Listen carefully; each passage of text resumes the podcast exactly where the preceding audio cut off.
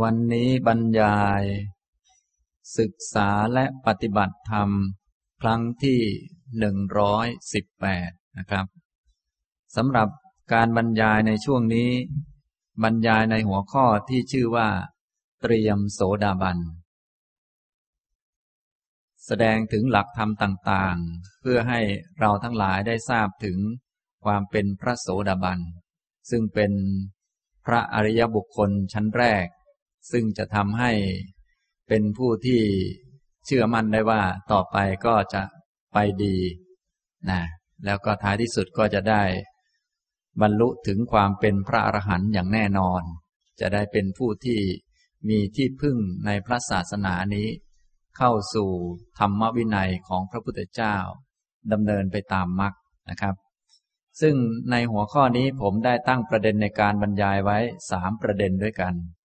ประเด็นที่หนึ่งพูดถึงลักษณะและคุณสมบัติของพระโสดาบัน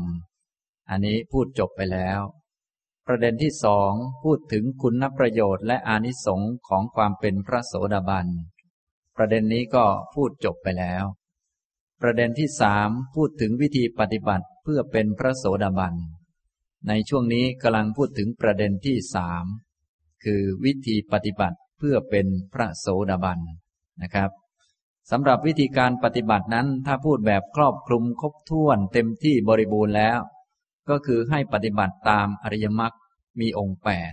มีสัมมาทิฏฐิเป็นหัวหน้า ถ้าผู้ใดทำตามองค์มรรคทั้งแปดแล้วก็ เอาองค์แปดนั้นมาประชุมรวมกันให้สมดุลกัน เพียงพอที่จะมีดวงตาเห็นธรรม ก็จะได้เป็นพระโสดาบัน ถ้าผู้ที่ทำตามองค์มรรคทั้งแปดได้ครบถ้วนเต็มที่บริบูรณ์ ครบทั้งหมด ก็จะได้เป็นพระอรหันต์นะผู้ที่ยังลงสู่กระแสหรือลงสู่ทางอันนี้ เลยเรียกว่าพระโสดาบัน โสตาปันนะผู้มาถึงกระแสแล้วนะครับ ซึ่งในอริยมรรคมีองค์แปดนั้นมีสัมมาทิฏฐิคือปัญญาเป็นหัวหน้านะในคราวก่อนๆมาผมก็เลยได้พูดเน้นไปทางด้านปัญญา มาหลายหัวข้อแล้ว ซึ่งที่พูดพูดมาก็ แบ่งเป็นหัวข้อย่อยๆห้าหัวข้อ ข้อที่หนึ่งก็คือ มีปัญญารู้เห็นธรรม มีธรรมจักขุนะถ้าผู้ใดเห็นธรรม ก็จะได้เป็นพระโสดาบันคำว่าธรรมะธรรมะเนี่ยสำคัญ คือเห็นว่ามันไม่มีตัวตนเลยสักที่เดียว มันเป็นธรรมะ มันเป็นของมันอย่างนั้นแหละ ของไม่ดีก็เป็นธรรมะ ของดีก็เป็นธรรมะ ทุกอย่างมันล้วนเป็นธรรมะ พระโสดาบันท่านรู้เรื่องนี้เท่านั้นแหละนะธรรมะที่ควรกำหนดรอบรู้ก็มี ธรรมะที่ควรละก็มี ธรรมะที่ควรเข้าถึงก็มี ธรรมะที่ควรเจริญก็มี แต่ก็ล้วนเป็นธรรมะด้วยกันทั้งนั้น อย่างนี้นะผู้ใดที่รู้เห็นมีธรรมจักขุอย่างนี้ ก็จะได้เป็นพระโสดาบันนะครับ ข้อที่สองพูดถึง มีปัญญายอมรับกฎธรรมชาติ แล้วก็คล้อยตามหลักสัจธรรม อันนี้ก็คือมีจิตอนุโลมสอดคล้องกับสัจจะทั้งสี่นะรู้จักสิ่งใดเป็นทุกข์สิ่งใดเป็นเหตุเกิดทุกข์สิ่งใดเป็นความดับทุกข์สิ่งใดเป็นหนทางให้เข้าถึงความดับทุกข์ท่านมีญาณมีปัญญาอนุโลม สอดคล้องคล้อยตามสัจธรรม ยอมรับกฎของธรรมะได้ อันนี้ ก็จะมีโอกาสได้มีธรรมจักขุนะครับ ข้อที่สามรู้จักมองทุกสิ่งทุกอย่างเป็นไปในลักษณะเป็นกระแส อันนี้ถ้าพูดในแบบหลักธรรมก็คือ พิจารณาปฏิจจสมุปบาทเป็นนั่นเองนะถ้าผู้ใดเห็นปฏิจจสมุปบาทผู้นั้นก็เห็นธรรมนะก็เพราะว่าปฏิจจสมุปบาทนั้นมีทั้งฝ่ายเกิด ฝ่ายเกิดนี้ก็คือสัจจะสองข้อ ทุกขะอริยสัจกับทุกขะสมุทยอริยสัจฝ่ายดับก็มีสองข้อ ทุกขะนิโรธาอริยสัจกับทุกขะนิโรธคามินีปฏิปทาอริยสัจนะที่ผมบรรยายก็พูดปัญญาระดับสูงแล้วก็ค่อยๆ รองลงมา ถ้าฟังแล้วก็คือ อันล่างๆที่จะพูดหลังๆนี่ก็ย้อนขึ้นไปนั่นเองอ่านี้ระดับที่สามระดับที่สี่ข้อที่สี่ รู้จักมองทุกสิ่งทุกอย่าง เป็นไปในลักษณะมีเงื่อนไข มีเหตุมีปัจจัย เมื่อสิ่งนี้มีสิ่งนี้จึงมี เพราะความเกิดขึ้นของสิ่งนี้ สิ่งนี้จึงเกิดขึ้น เมื่อสิ่งนี้ไม่มี สิ่งนี้ก็ไม่มี เพราะความดับไปของสิ่งนี้ สิ่งนี้จึงดับไป อันนี้ก็เป็นการมองปัจจัยต่างๆ แบบกว้างๆนะเรียกว่ามองแบบอิทัปปัจจยตา ถ้าใครทำเป็นแล้วก็มองลึกเป็นปฏิจจสมุปบาท เห็นอริยสัจก็มีธรรมจักขุต่อไปนะครับ ต่อมาข้อที่ห้าก็กล่าวถึงการรู้จักมองแยกแยะองค์ประกอบต่างๆ ของสิ่งทั้งหลาย แล้วก็มองข้อเท็จจริงของแต่ละองค์ประกอบนะให้รู้จักแยกแยะ เนื่องจากว่าสังขารเนี่ยมันหลอกตาเราอยู่ เพราะสังขารเนี่ยหมายถึงสิ่งที่มันปรุงกันขึ้นแต่งกันขึ้น มีหลาย ๆ อันมาประชุมปรุงรวมกัน เหมือนพวกเราที่นั่ง ๆ อยู่เนี่ย ก็ต้องมีหลายส่วนมาสมรวมกันเข้า ถ้ามองแบบด้วยสายตาแบบเดิมมันก็จะยึดเป็นกลุ่ม ๆ เป็นก้อน ๆ ฉะนั้นก็ต้องรู้จักมองแบบแยกแยะองค์ประกอบออกมา แล้วเห็นข้อเท็จจริงของแต่ละองค์ประกอบนั้น ปกติแล้วถ้าแยกย่อย ๆ ที่สุดก็ว่า เนี่ย มีรูปกับนาม รูปธรรม นามธรรม กายกับจิต แยกเป็นขันห้า แยกเป็นอายตนะต่างๆ แยกเป็นธาตุนั้นธาตุนี้ แล้วก็เมื่อแยกออกมาได้แล้ว แยกรูปออกมา ก็ให้พิจารณาข้อเท็จจริงของรูป ว่ามันเป็นของไม่เที่ยง เป็นทุกข์ไม่ใช่ตัวไม่ใช่ตนนะอย่างร่างกายของเราก็หัดแยกนะแยกเส้นผมออกมา วางไว้ แล้วก็พิจารณาข้อเท็จจริงของเส้นผมนั้นนะ เส้นผมนี้เป็นอะไร โอ้นี่เป็นรูปเป็นกองรูป รูปประขัน รูปประขันนี้เป็นของไม่เที่ยง เป็นทุกข์ไม่ใช่ตัวตน มีความสุขความทุกข์เกิดขึ้นก็แยกมาวางไว้กองไว้ สุขทุกข์นี้เป็นเวทนา เรียกว่าเวทนาขันนะมันจะสุขมากจะทุกข์มากอย่างไร มันก็ไม่ใช่คนไม่ใช่ผู้หญิงผู้ชายอะไร ก็พิจารณาในแง่ ไม่เที่ยงเป็นทุกข์ไม่ใช่ตัวตนนะอย่างนี้ อันนี้ก็พูดถึง การฝึกในฝ่ายปัญญาห้าข้อผ่านไปแล้วนะห้าข้อนี้ถ้าพูดเรียงตามลำดับฝ่ายปัญญาก็คือเรียงจากข้อที่ห้าขึ้นไป ถึงข้อที่หนึ่งก็คือถ้ารู้จักมองแยกแยะองค์ประกอบ รู้จักว่า แต่ละองค์ประกอบนั้นไม่เที่ยงเป็นทุกข์ไม่ใช่ตัวตน ก็รู้จักมัน เป็นไปตามเงื่อนไขปัจจัยอิงอาศัยกัน เป็นกระแส มีสองข้างข้างทุกข์กับข้างดับทุกข์มีดวงตาเห็นอริยสัจเท่านี้เองนะอย่างนี้ เวลาพูดก็ดูเหมือนจะสั้น แต่เวลาปฏิบัติเนี่ยต้องหัดกันแล้วแต่แต่ละคนแต่ละท่านนะครับสำหรับการยกตัวอย่าง ผมก็ยกพระสูตรต่างๆ ที่พระพุทธองค์ได้ทรงแสดงไว้มาอ่านให้ฟัง ในการปฏิบัติฝ่ายปัญญาเนี่ยพูดไปเยอะพอสมควร เนื่องจากเป็นเรื่องที่สำคัญนะ ท่านที่มีสติบ้างแล้วมีสมาธิบ้างแล้วก็อย่าลืมมาฝึก ในแง่ปัญญาจะได้เคยชินที่จะมองนะหัดให้เคยชินไว้ จะได้เห็นอะไรก็แยกองค์ประกอบได้ พวกเรามันเคยชินที่จะรวบรัดเป็นตัวตน เห็นขวดน้ำก็มองเป็นขวดไปเลย แต่ที่จริงนี่มันเป็นองค์ประกอบหลายส่วนมารวมกันเข้านะนี่เฉพาะขนาดด้านรูปยังหลงเลย พวกเรานี้มีทั้งรูปทั้งนาม และนามยิ่งยิ่งละเอียดเข้าไปอีก ก็ถ้าไม่รู้จักแยกแยะมันก็หลงได้ง่ายนะครับ ฉะนั้นจึงต้องหัดมองแยกแยะ อย่างน้อยก็ต้องแยกระหว่างรูปกับนามเนี่ยได้ ร่างกายของเราแขนขาเนี่ยเป็นรูปมันไม่รู้เรื่อง มันก็เหมือนกับขวดน้ำนี่แหละ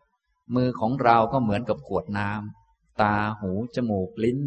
กายพวกเนี้ย ไม่รู้เรื่องเหมือนกับขวดน้ำเท่านั้นแหละ เป็นรูปมันไม่รู้เรื่อง ไม่มีเจตนา ไม่มีความคิดใด ๆ หัวสมองเนี่ยก็คิดไม่เป็นนะ ทีนี้พวกเราคำพูดของชาวโลกมันรวมกันมา สมองคิด มือทำนั่นทำนี่ก็ว่าไป มือมันทำอะไรไม่ได้ มันไม่มีเจตนา สมองมันคิดไม่เป็น เนี่ยต้องหัดแยกแยะ ถ้าไม่แยกแยะคำพูดของชาวโลกก็จะทำให้เราหลงไปหมด เนี่ยต้องหัดแยก นะครับ สมองนี้มันเป็นรูปมันไม่รู้จักคิด ส่วนตัวที่คิดก็คือจิต มันเกิดขึ้นที่สมองนั้น ความรู้สึกสุขทุกข์มันก็อาศัยรูปเกิดเนี่ยมือมันก็ไม่รู้เรื่อง แต่ว่าจิตมันเกิดที่นี่ มันก็สั่งมือไปทำนั่นทำนี่ นี่ต้องรู้จักว่าส่วนหนึ่งเป็นรูป อีกส่วนหนึ่งเป็นนามเนี่ยอย่างนี้นะครับ นี่อย่างน้อยที่สุดต้องหัดมองอย่างนี้ ฝึกไว้นะครับ พอหัดได้แล้วก็ พิจารณาในแง่ ข้อเท็จจริงของแต่ละองค์ประกอบนั้น คือมันไม่เที่ยงเป็นทุกข์ไม่ใช่ตัวตน เป็นไปตามเงื่อนไขปัจจัย อิงอาศัยปัจจัย เป็นไปตามกระแสปฏิจจสมุปบาทแล้วก็ยังลงสู่อริยสัจต่อไปอย่างนี้นะครับ นี้ที่พูดผ่านมาก็พูดเน้นไปฝ่ายปัญญานะครับสำหรับวันนี้ก็จะพูด ระดับรองๆลงมาที่ไม่ใช่ฝ่ายปัญญาแล้ว แต่ก็จะมีปัญญาประกอบร่วมด้วยเสมอ เนื่องจากว่าอริยมรรคมีองค์แปดนั้นมีสัมมาทิฏฐิเป็นหัวหน้า ทีนี้ธรรมะที่เป็นขั้นพื้นฐาน ตั้งแต่ขั้นศีลขั้นสมาธินี่มีหลากหลายหมวดเยอะแยะเต็มไปหมด ผมก็จะยกหลักธรรมที่พระพุทธองค์ทรงแสดงไว้ในพระสูตรมาขยายความบ้างตามสมควร ท่านก็จะได้รู้จัก ข้อปฏิบัติที่เป็นพื้นฐานให้จิตได้สติได้สมาธิแล้วก็เอาไปทำปัญญานะครั้งที่ผ่านๆมานั้นพูดแต่เรื่องปัญญา เน้นเรื่องปัญญาเป็นหลักนะครับ ในคราวถัดๆไป จากวันนี้ก็จะพูดถึงเรื่องธรรมะพื้นๆทั่วไปบ้างอะไรบ้าง เป็นข้อคิดยกตัวอย่างบ้างอะไรบ้าง อย่างนี้นะครับ ทีนี้ คำสอนเกี่ยวกับเรื่องธรรมะในชั้นพื้นฐานทั่วไปก็มีมากนะ ผมก็จะกล่าวถึงหลักธรรมที่เป็นเหตุให้บรรลุโสดาบันขึ้นมาเป็นหลักก่อนแล้วค่อยอธิบายต่อไปนะครับ ในพระสูตรที่จะอ่านให้ฟังนี้ก็เคยอ่านให้ฟังมาแล้วนะแต่ว่ายังไม่ได้ขยายความในตอนที่ว่าด้วยเรื่อง เหตุให้บรรลุโสดานะครับ ในสังยุตตนิกายมหาวารวัก ทุติยสารีปุตตสูตร ข้อหนึ่งพันหนึ่งครั้งนั้นท่านพระสารีบุตรเข้าไปเฝ้าพระผู้มีพระภาคถึงที่ประทับ ถวายอภิวาทแล้วนั่งณที่สมควร พระผู้มีพระภาคได้ตรัสถามท่านพระสารีบุตร ดังนี้ว่า สารีบุตร ที่เรียกว่า องค์เครื่องบรรลุโสดา องค์เครื่องบรรลุโสดา องค์เครื่องบรรลุโสดาเป็นอย่างไร ท่านพระสารีบุตรทูลตอบว่า ข้าแต่พระองค์ผู้เจริญ สัพปุริสสังเสวะ การคบหาสัตบุรุษ เป็นองค์เครื่องบรรลุโสดา สัตธรรมมัสวนะการฟังพระสัตธรรม เป็นองค์เครื่องบรรลุโสดา โยนิโสมนสิการ การมนสิการโดยแยบคาย เป็นองค์เครื่องบรรลุโสดา ธรรมานุธรรมะปฏิปัติ การปฏิบัติธรรมสมควรแก่ธรรม เป็นองค์เครื่องบรรลุโสดา พระผู้มีพระภาคตรัสว่า ดีละดีละ สารีบุตร สัพปุริสสังเสวะ เป็นองค์เครื่องบรรลุโสดา สัตธรรมมัสวนะเป็นองค์เครื่องบรรลุโสดา โยนิโสมนสิการ เป็นองค์เครื่องบรรลุโสดา ธรรมานุธรรมะปฏิปัติ เป็นองค์เครื่องบรรลุโสดา สารีบุตร ที่เรียกว่า โสดา โสดา โสดาเป็นอย่างไร ท่านพระสารีบุตรกราบทูลว่า ข้าแต่พระองค์ผู้เจริญ อริยมรรคมีองค์แปดคือหนึ่งสัมมาทิฏฐิสองสัมมาสังกัปปะ สามสัมมาวาจาสี่สัมมากัมมันตะห้าสัมมาอาชีวะหกสัมมาวายามะเจ็ดสัมมาสติแปดสัมมาสมาธิ นี้แลเป็นโสดา พระผู้มีพระภาคตรัสว่า ดีละดีละสารีบุตร อริยมรรคมีองค์แปดคือหนึ่งสัมมาทิฏฐิสองสัมมาสังกัปปะ สามสัมมาวาจาสี่สัมมากัมมันตะห้าสัมมาอาชีวะหกสัมมาวายามะเจ็ดสัมมาสติแปดสัมมาสมาธิ นี้แลเป็นโสดา สารีบุตรที่เรียกว่าผู้บรรลุโสดาคือใคร ท่านพระสารีบุตรกราบทูลว่า ข้าแต่พระองค์ผู้เจริญ ผู้ประกอบด้วยอริยมรรคมีองค์แปดนี้ ผู้นี้เรียกว่าผู้บรรลุโสดา ท่านผู้นี้มีชื่ออย่างนี้ มีโคดอย่างนี้ พระผู้มีพระภาคตรัสว่า ดีละดีละสารีบุตร ผู้ใดประกอบด้วยอริยมรรคมีองค์แปดนี้ ผู้นี้เรียกว่าผู้บรรลุโสดา ท่านผู้นี้มีชื่ออย่างนี้ มีโคดอย่างนี้ ทุติยสารีปุตตสูตรที่ห้าจบนะครับสำหรับพระสูตรนี้ก็เคยอ่านให้ฟังแล้ว แต่ว่าได้อธิบายไปในตอนที่ว่าด้วยเรื่อง คุณสมบัติและลักษณะของพระโสดาบันนะตามพระสูตรนี้ หลักๆกก็มีอยู่สามประเด็น ประเด็นที่หนึ่งก็คือ เหตุให้บรรลุโสดามีอะไรบ้าง องคุณหรือว่า ตัวเหตุตัวปัจจัยพื้นฐานที่ทำให้บรรลุโสดาบันเนี่ยมีอะไรบ้างนะก็มีอยู่สี่อย่างตามพระสูตรนี้ นี้เป็นประเด็นที่หนึ่งประเด็นที่สองก็คือคำว่า โสดา โสดา โสตา โสตาเนี่ยคืออะไรนะในประเด็นที่สองนี้คำตอบก็มีว่า โสดา โสดานี้ก็คืออริยมรรคมีองค์แปดประเด็นที่สามคือ แล้วโสดาบันคือใครนะก็ตอบว่าผู้ที่ถึงอริยมรรคมีองค์แปดเข้ามาถึงมาเดินตามทางนี้ เรียกว่า พระโสดาบัน ท่านผู้นี้มีชื่ออย่างนี้มีโคดอย่างนี้ ก็คือสมมุติชื่อขึ้นมานะผู้ใดที่ประกอบด้วยอริยมรรคอันประกอบไปด้วยองค์แปดผู้นั้นก็ได้ชื่อนี้ตามคุณธรรมนะไม่ต้องให้ใครตั้งให้ ได้ชื่อขึ้นมาตามธรรมะเลย ก็คือผู้ที่ถึงอริยมรรคมีองค์แปดประการ ประกอบด้วยอริยมรรคมีองค์แปดประการ มาอย่างลงสู่ทางนี้ เรียกว่า โสดาบันนะสำหรับสองประเด็นหลังผมก็ได้พูดไปแล้ว เหลือประเด็นที่หนึ่งที่ยังไม่ได้พูดก็คือเหตุให้บรรลุ โสดาบันนะเหตุให้บรรลุโสดาในที่พระสูตรนี้ ในทุติยสารีปุตตสูตรนี้มีอยู่สี่ประการด้วยกัน ข้อที่หนึ่งก็คือ สัพปุริสะสังเสวะ การคบหา สัตบุรุษ สัพปุริสะแปลว่า สัตบุรุษ หรือสัพบุรุษ ก็คือ บุรุษบุคคลผู้ที่ไม่มีกิเลสกิเลสสงบระงับแล้ว คือพระพุทธเจ้าของเรานั่นเอง เป็นผู้ที่ไม่มีกิเลสหมดกิเลสแล้ว ผู้ที่กิเลสสงบระงับแล้ว ราคะสงบระงับไป โทสะสงบระงับไป โมหะ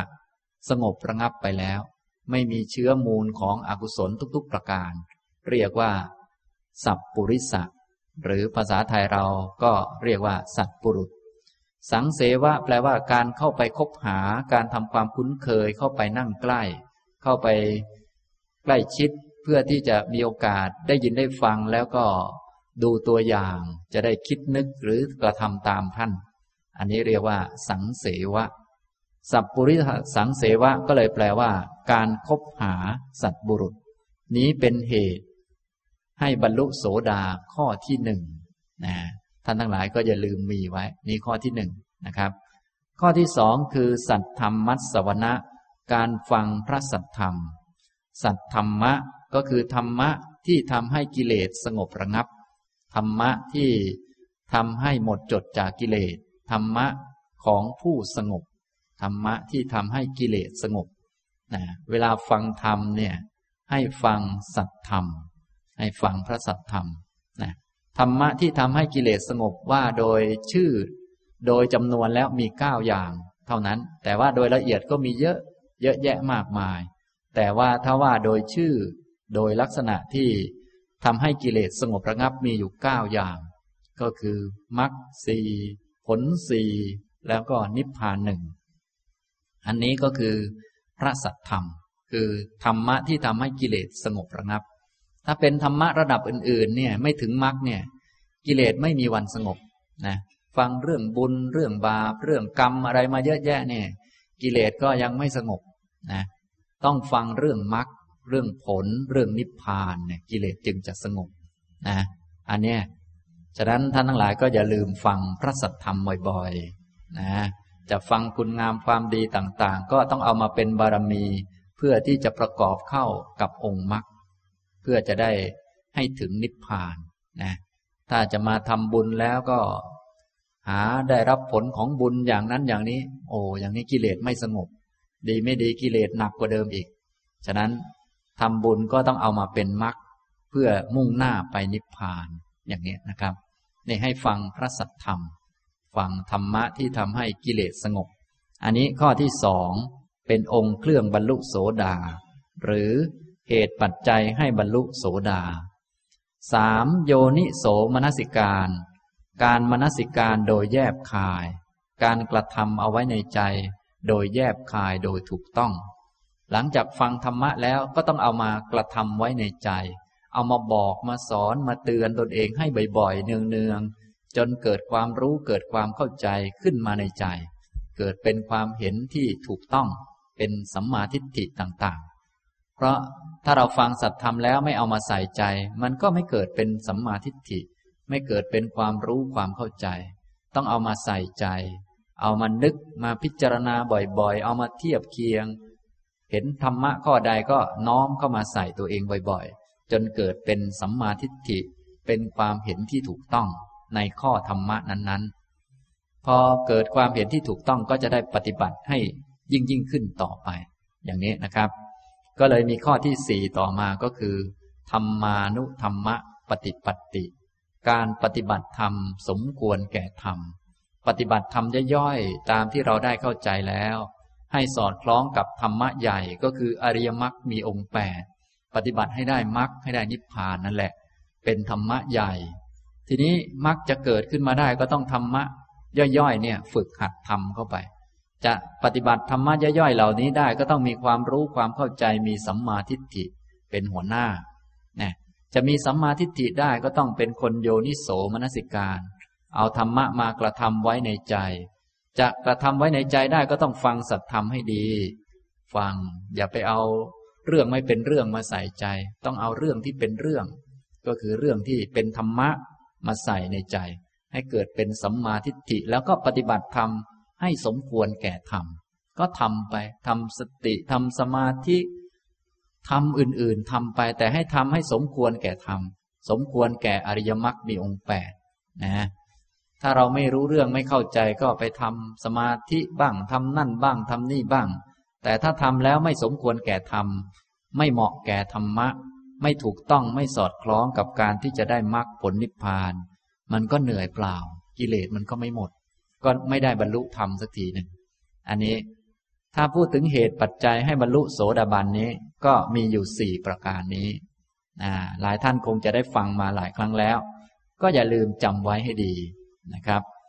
ข้อที่หนึ่งก็คือ สัพปุริสสังเสวะ การคบหาสัตบุรุษสองสัตธรรมมัสวนะ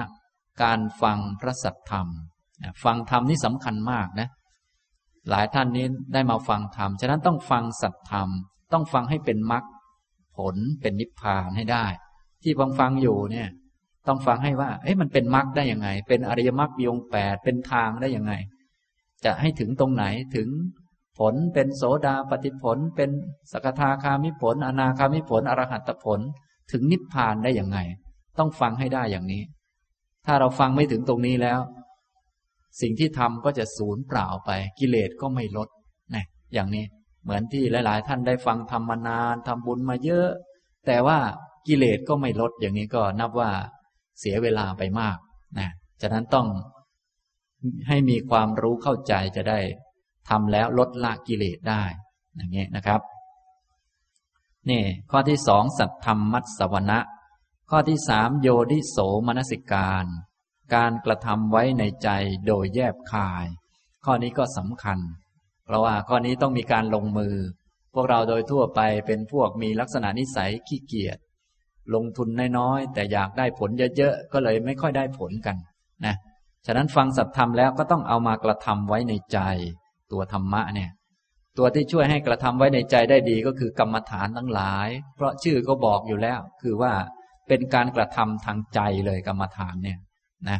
ต้องมีเรื่องให้ทำเสมอ เหมือนกับทุกวันนี้เราก็มีเรื่องให้ทำอยู่เสมอ มีเรื่องให้พูดให้นึกให้คิดอยู่เสมอนี่แหละ เพียงแต่ต้องเปลี่ยนเรื่อง เอาธรรมะที่ได้ฟังสัตธรรมนั่นแหละ มาทำ ทำมาคิดมานึกพิจารณา จนกระทั่ง ให้เกิดเป็นความรู้เข้าใจ อันนี้เรียกว่าโยนิโสมนสิการ กระทำไว้ในใจ ทีนี้พอเข้าใจแล้ว เราก็ไปข้อที่สี่คือธรรมานุธรรมะปฏิปัติ ปฏิบัติธรรมย่อยๆ ให้สอดคล้องกับธรรมะใหญ่ ธรรมะใหญ่เราก็มีหลักการอยู่แล้วคือมรรคผลนิพพาน เราปฏิบัติทำย่อยอะไรที่ทำได้ ก็ไปฝึกเอาซะ แล้วที่ฝึกมานี้ก็ฝึกมาจากความเข้าใจเพราะโยนิโสมาแล้ว ใส่ใจไตรตรองมา ชัดเจนดีแล้ว ว่าอะไรเป็นอะไรที่ทำสมาธิก็ทำอย่างชัดเจนทีเดียวนะเพราะเราได้ไตรตรองมาดีแล้ว ได้โยนิโสมาดีแล้ว เพราะได้ฟังสัตธรรมมานะจะฝึกสติก็ฝึกอย่างรู้อย่างเข้าใจ จะทำกรรมฐานก็ทำอย่างมีความรู้เข้าใจ เพราะเราได้โยนิโสมาแล้ว เพราะได้ฟังมาแล้วนี่ก็ให้ทำทั้งหมดนี่แหละ ทำทาน รักษาศีลทำสติ ฝึกสติทำสมาธิ จนกระทั่งมาเจริญวิปัสสนาก็ให้ทำหมดเลย แต่ทำด้วยความรู้ด้วยความเข้าใจ ก็กระบวนการปฏิบัติ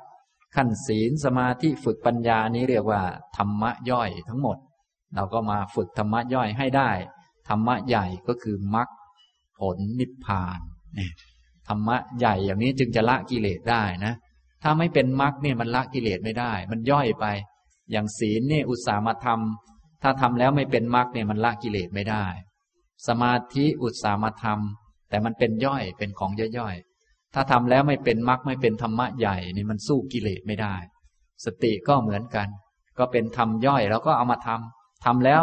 ให้มันสอดคล้องกับการที่จะได้ธรรมะใหญ่นั้น อย่างนี้นะครับ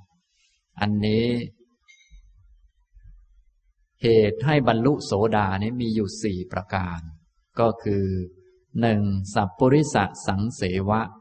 สองสัตธรรมมัตสวนะสามโยนิโสมนสิการสี่ธรรมานุธรรมะปฏิปัตตินะถ้าทำตามอย่างนี้ได้ก็คงจะได้สำเร็จผลตามที่ต้องการนะเพราะผลเนี่ยไม่ได้มาตามอยากตามต้องการมาตามเหตุ ต้องทำให้ถูกต้องสอดคล้องกับเหตุนะทีนี้พวกเรารุ่นหลังๆเนี่ย ฟังเท่านี้ ความเข้าใจก็ยังน้อยอยู่ก็ต้องมีพระสูตรอื่น ๆ มาขยายความเพิ่มเติมขึ้นมา ผมก็จะอาศัยหลักการทั้งสี่ข้อเนี่ย แล้วก็ขยายออกมาเรื่อยๆ ท่านก็จะได้เข้าใจธรรมะที่เป็นพื้นฐานในการปฏิบัติ เพื่อจะเป็นโสดาบันนะครับจะอ่านพระสูตรหนึ่งให้ฟังก่อน เริ่มต้นตั้งแต่การ ได้คบหาสัพบุรุษและการฟังสัตธรรมไปเรื่อยๆ ว่าจะทำให้ถึงการบรรลุถึงสัจจะรู้แจ้งสัจธรรมได้ยังไงนะในมัชฌิมนิกาย มัชฌิมปัญนาจังกีสูตร อันนี้จะกล่าวถึง วิธีการฝึกหัดพัฒนาตนเองตั้งแต่คบหาสัตบุรุษ หาท่านที่ หมดจดจากกิเลสจนกระทั่งได้มีศรัทธาได้ฟังธรรมไปเรื่อยๆ จนกระทั่งได้ ตรัสรู้สัจจะได้บรรลุสัจจะเนี่ยมีอยู่สิบสองขั้นตอนด้วยกันนะเมื่อกี้มีอยู่สี่แต่ว่าอันนี้พูดแบบแจกละเอียดออกมา ท่านทั้งหลายก็จะได้ชัดเจนยิ่งขึ้นนะครับสำหรับเรื่องนี้พระพุทธองค์ได้ ตรัสตอบคำถามของกาปฏิกะมานพ นะซึ่งกาปฏิกะมานพเนี่ยเขาก็เป็นเด็กหนุ่มที่ยังไม่นับถือพระพุทธศาสนา ก็มาถามพระพุทธเจ้าว่าวิธีการที่จะได้รู้แจ้งอริยสัจธรรมเนี่ยบรรลุถึงสัจจะเข้าถึงสัจธรรมชั้นสูงเนี่ยทำอย่างไร พระพุทธเจ้าก็บอกเป็นสเต็ปมาว่าขั้นแรกท่านต้องหาสัพบุรุษก่อน หาคนที่เขาหมดจดจากกิเลสก่อน อันนี้พระองค์ตรัสกับคนนอกศาสนา อย่างพวกเราคงไม่ต้องหาหรอกเพราะว่ารู้อยู่แล้ว ผู้หมดจากกิเลสก็คือพระพุทธเจ้าเนี่ยสัพบุรุษเนี่ยอย่างนี้นะครับ อันนี้พระองค์ก็ตรัสแก่คนนอกศาสนาก็บอกว่า ให้ไปพิจารณาว่าใครที่เป็นผู้หมดจดจากกิเลส แล้วลองไปฟังสัตธรรมดู ว่าเขาฟังเขาสอนธรรมะเนี่ยสอนดีไหมอย่างนั้นอย่างนี้ แล้วก็พอเข้าใจ หรือมีความรู้ พอสมควรแล้วก็จะได้ปฏิบัติให้ลึกซึ้งต่อต่อ ยิ่งขึ้นไปนะครับ เดี๋ยวผมจะอ่านให้ฟังก่อนแล้วค่อยขยายความ ในมัชฌิมนิกาย มัชฌิมปัญนาจังกีสูตร ข้อ 432นะจะอ่านเฉพาะตอนที่พระพุทธองค์ได้ตรัสตอบคำถาม กาปฏิกะมานพพระองค์ตรัสว่า เมื่อใดเขาพิจารณาภิกษุนั้น เมื่อใดเขาพิจารณาภิกษุนั้นอยู่ ย่อมรู้ชัดว่า เธอบริสุทธิ์จากธรรมที่เป็นเหตุ ให้เกิด โลภะเธอบริสุทธิ์จากธรรมที่เป็นเหตุให้เกิดโทสะเธอบริสุทธิ์จากธรรม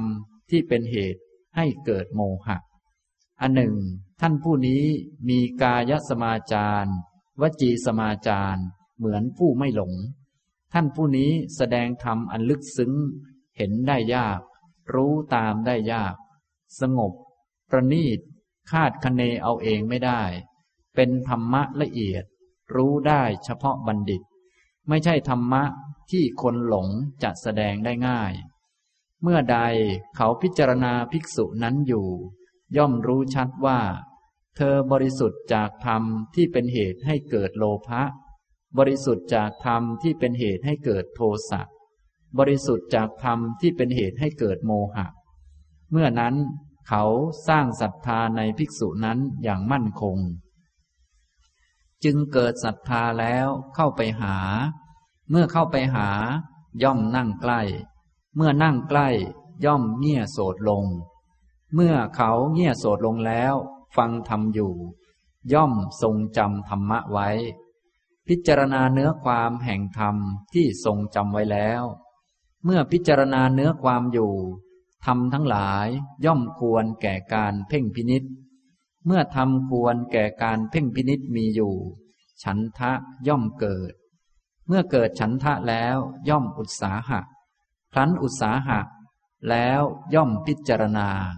ครั้นพิจารณาแล้วย่อมตั้งความเพียร เธอตั้งความเพียรแล้ว ย่อมทำปรมัตถสัจจะให้แจ้งด้วยกาย และเห็นชัดปรมัตถสัจจะนั้นด้วยปัญญา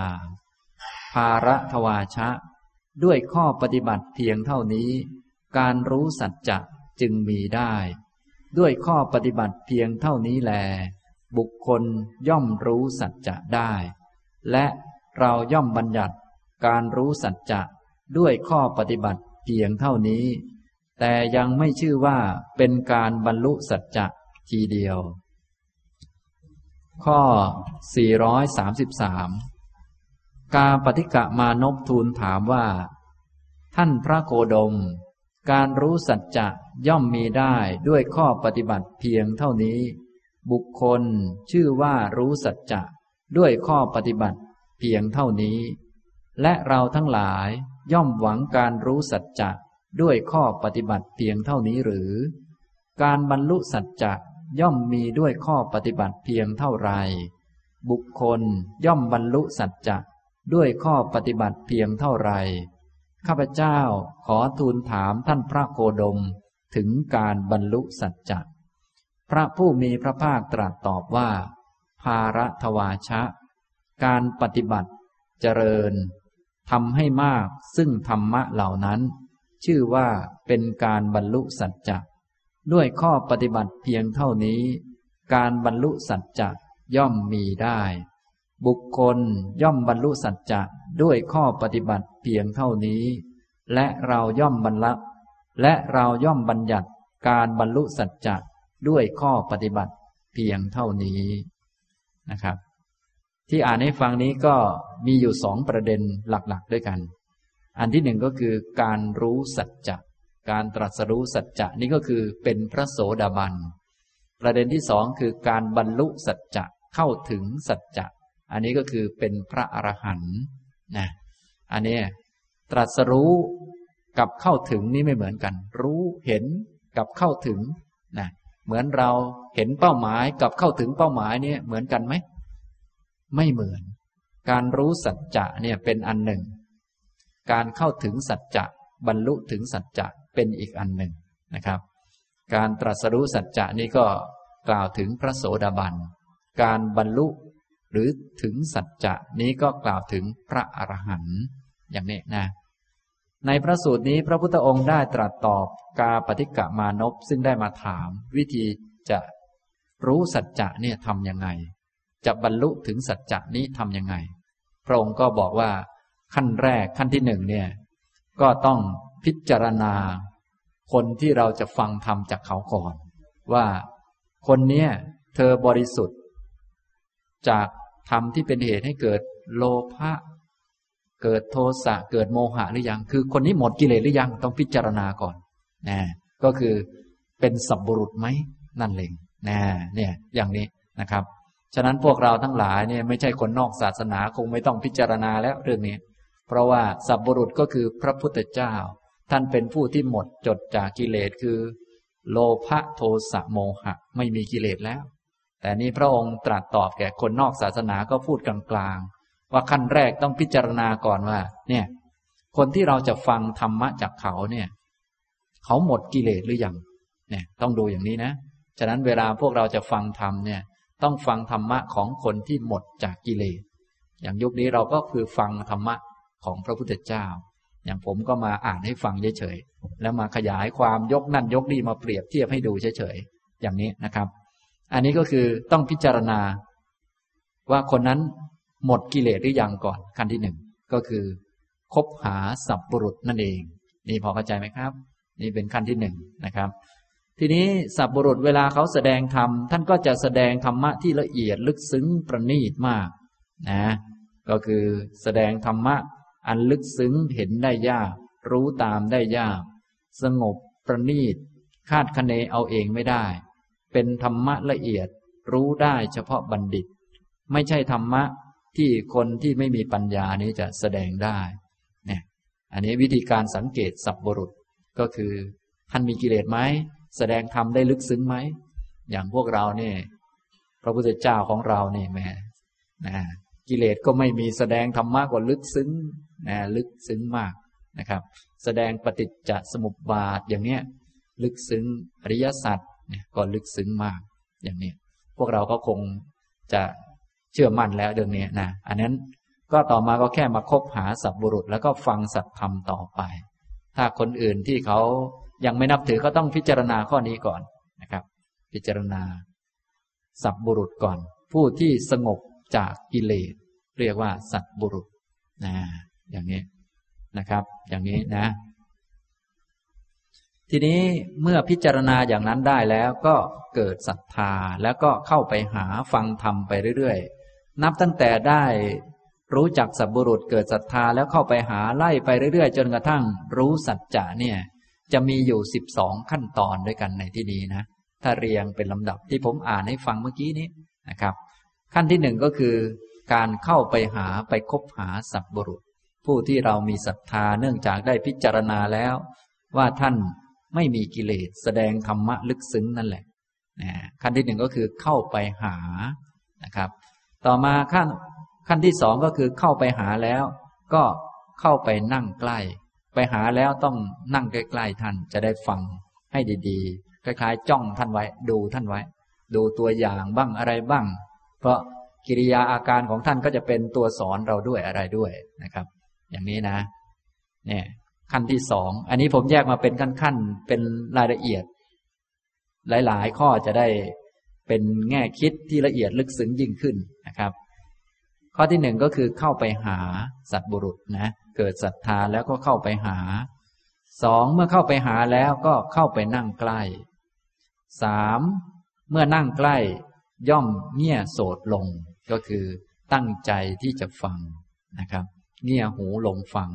อย่าเอาตัณหาทิฏฐิอะไรต่อมีอะไรมาขวางมากั้นตัวเอง เพราะเราได้พิจารณาแล้วว่าท่านเป็นสัพบุรุษ ท่านไม่มีกิเลส ถ้าเราเก่งจริงเราต้องไม่มีกิเลส แต่ท่านน่ะไม่มีกิเลส ท่านแสดงธรรมะลึกซึ้งส่วนเราไม่รู้อะไรเลย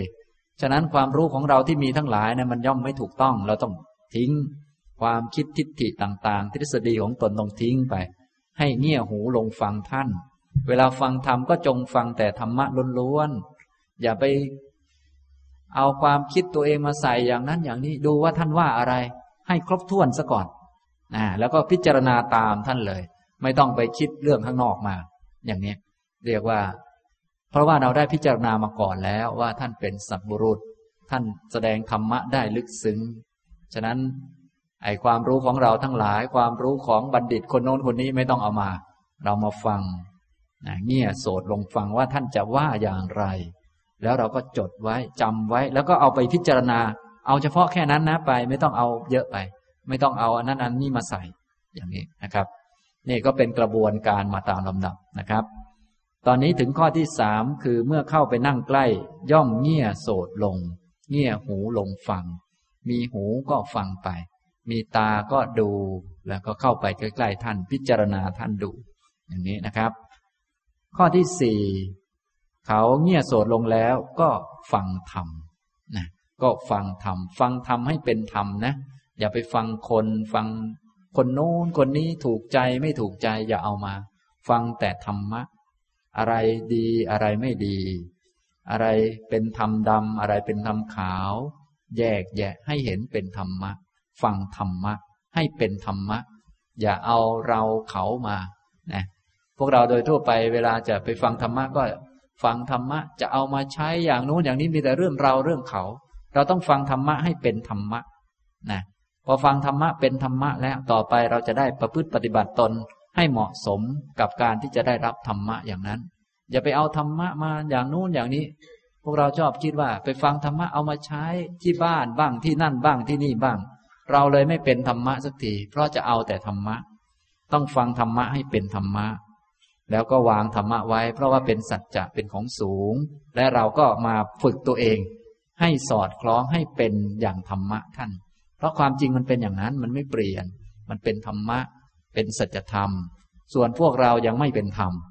ยังไม่เป็นธรรมะ ยังไม่ถูกไม่ตรง เราฟังของตรงของถูกไว้ เราก็จะได้ขัดตัวเอง ตรงไหนไม่ตรงเราจะได้ไปทำให้มันตรงซะอย่างเนี้ยเนี่ยต้องตั้งใจไว้อย่างนี้ ถ้าตั้งใจไว้ผิดก็โอ้จะเอาธรรมะมาใช้ ในครอบครัวให้ครอบครัวสงบสุขร่มเย็นให้ร่ำรวย ใช้ธรรมะข้อไหนจึงจะรวย ใช้ธรรมะขั้นไหนจึงจะไปเล่นหุ้นแล้วก็รวยอย่างเนี้ยก็วุ่นอยู่ อย่างนี้ไม่ไหว ต้องฟังธรรมให้เป็นธรรมฟังว่าธรรมะเป็นอย่างไร ข้อเท็จจริงคืออะไรแน่เนี่ยอย่างนี้ ฉะนั้นพระพุทธเจ้าของเรานี้เคารพธรรมะมาก พระองค์แสดงของไม่ดีก็ว่าไม่ดีนะสิ่งไหนที่ทำแล้วนำทุกมาให้ ก็บอกว่ามันนำทุกมาให้ ไม่ได้แสดงเอาใจใครนะสิ่งไหนมีประโยชน์ก็บอกว่ามีประโยชน์ทำแล้วนำสุขมาให้ก็บอกตรงตามเป็นจริง สิ่งไหนละกิเลสได้ คืออริยมรรคละกิเลสได้ ก็บอกว่ามันละกิเลสได้ อันไหนละกิเลสไม่ได้ ก็บอกว่าละกิเลสไม่ได้ ถึงจะทำดีเยอะแยะได้ฌานได้อะไรมากมาย แต่เวียนว่ายตายเกิด ก็ไม่ ไม่ได้เอาใจใครเลย แสดงตามธรรมะเนี่ยฉะนั้นเมื่อเงี่ยสวดลงแล้วก็ต้องฟังธรรมะ ให้เป็นธรรมะ ส่วนพวกเรายังไม่เป็นธรรมะ เราก็ต้องรู้ตัวเองก่อน เพราะเราเปรียบเทียบกับท่านผู้ที่ท่านสงบหมดกิเลสแล้วเนี่ยอย่างนี้เราก็ฟังธรรมของท่านนะครับ นี้ขั้นที่สี่เนี่ยโสดลงแล้วก็ให้ฟังธรรม ฟังธรรมะนะครับ ฟังเทศนา ที่พระพุทธองค์ได้ทรงแสดงไว้ พอฟังธรรมะแล้วก็มีขั้นที่ห้าต่อไปก็ให้ทรงจำธรรมะไว้นะถ้าเราเป็นคนมีธรรมะเข้าถึงธรรมะมีคุณธรรมตามที่พระองค์ตรัสไว้เราก็จำได้อยู่แล้ว แต่ถ้ายังเข้าไม่ถึงนะเรายังไม่เป็นธรรมะ ท่านแสดงธรรมะเนี่ย ต้องจำไว้ก่อนนะอย่างนี้นะเงี้ยนะครับ ต้องทรงจำธรรมะไว้ บางท่านก็มาฟังแหมพยายาม ฟังแล้วก็ให้ธรรมะเข้ามาในใจเลยจะได้ก็ว่าไป คือถ้าเป็นคนมีธรรมะมันก็เข้าอยู่แล้ว แต่ถ้ามันไม่มี ตัวเองยังไม่เป็นธรรมะ เราต้องจดไว้ต้องจำไว้นะอย่างนี้นะครับ ต้องจดจำเอาไว้ อย่างนี้นะ นี่เป็นขั้นที่ห้าทรงจำธรรมะไว้ ต่อมาข้อที่หกเมื่อทรงจำธรรมะไว้แล้ว ก็พิจารณาเนื้อความแห่งธรรม ที่ทรงจำไว้แล้วนะครับ นี้จริง ๆแล้วก็คล้ายๆ กับสี่ข้อที่พูดเรื่อง เหตุให้บรรลุโสดาบันเมื่อกี้นี่แหละ เพียงแต่ตอนนี้ขยายรายละเอียดออกมาเพิ่มเติมขึ้นมานะเริ่มตั้งแต่การคบหาสับบุรุษนะในที่นี้ไปพิจารณาสับบุรุษก่อนว่าเป็นอย่างไร ก็คือท่านผู้ที่ไม่มีกิเลสคือราคะโทสะโมหะ และเป็นผู้ที่แสดงธรรมะได้ลึกซึ้งละเอียดประณีต ลึกมาก ท่านเป็นสัพบุรุษ แล้วเราก็เข้าไปหาเข้าไปนั่งใกล้ เงี่ยโสดลง ฟังธรรมเนี่ยก็ฟังสัตธรรมแล้วตอนนี้นะพอฟังสัตธรรมแล้วก็ต้องจำธรรมะไว้นะครับ พอจำธรรมะไว้ก็เป็นขั้นที่หกต่อไป พิจารณาเนื้อความแห่งธรรมที่ทรงจำไว้แล้ว ธรรมะที่พระพุทธองค์ตรัส เป็นอันหนึ่ง เนื้อความของธรรมะเป็นอีกอันหนึ่งซึ่งละเอียดลึกซึ้งมากนะพระองค์ทรงแสดงด้วยคำที่ดูเหมือนจะง่าย ๆ นะบางที แต่มีความละเอียดลึกซึ้ง อย่างพระองค์แสดงสังขารทั้งหลายทั้งปวงไม่เที่ยง นี่เราก็จำไว้ ต่อไปก็เอาไปพิจารณาเนื้อความ เนื้อความของธรรมะอัตถะที่ลึกซึ้งที่อยู่ในนั้น เริ่มต้นตั้งแต่คำว่าสังขารเนี่ย เนี่ย สังขารมันหน้าตายังไงเนาะก็มาพิจารณาดู ฉะนั้นทางพวกเรารุ่นหลังๆ ก็เลยต้องมีครูบาอาจารย์ช่วยอธิบายคำนู้นคำนี้หลากหลาย เพราะปัญญาน้อย ถ้าปัญญาเยอะก็ฟังแล้วเข้าใจเลยนะสังขารก็คือของที่มันมารวมๆกันมารวมกลุ่มสุมกันเนี่ยพวกเราทั้งหลายเป็นสังขารต้องมีหลายอันมารวมกันจึงปรากฏขึ้น ถ้าอยู่เดียวๆมันปรากฏไม่ได้ ต้องมีหลายอันมาสมรวมกัน ความเป็นคนเป็นหญิงเป็นชายจึงปรากฏ เหมือนบ้านเรือนต่างๆ จะปรากฏขึ้นมา ต้องอาศัยองค์ประกอบหลายส่วนมารวมกันจึงปรากฏขึ้น เรียกว่าสังขาร สังขารทั้งหมดเลยนั่นนะล้วนไม่เที่ยง เนี่ยก็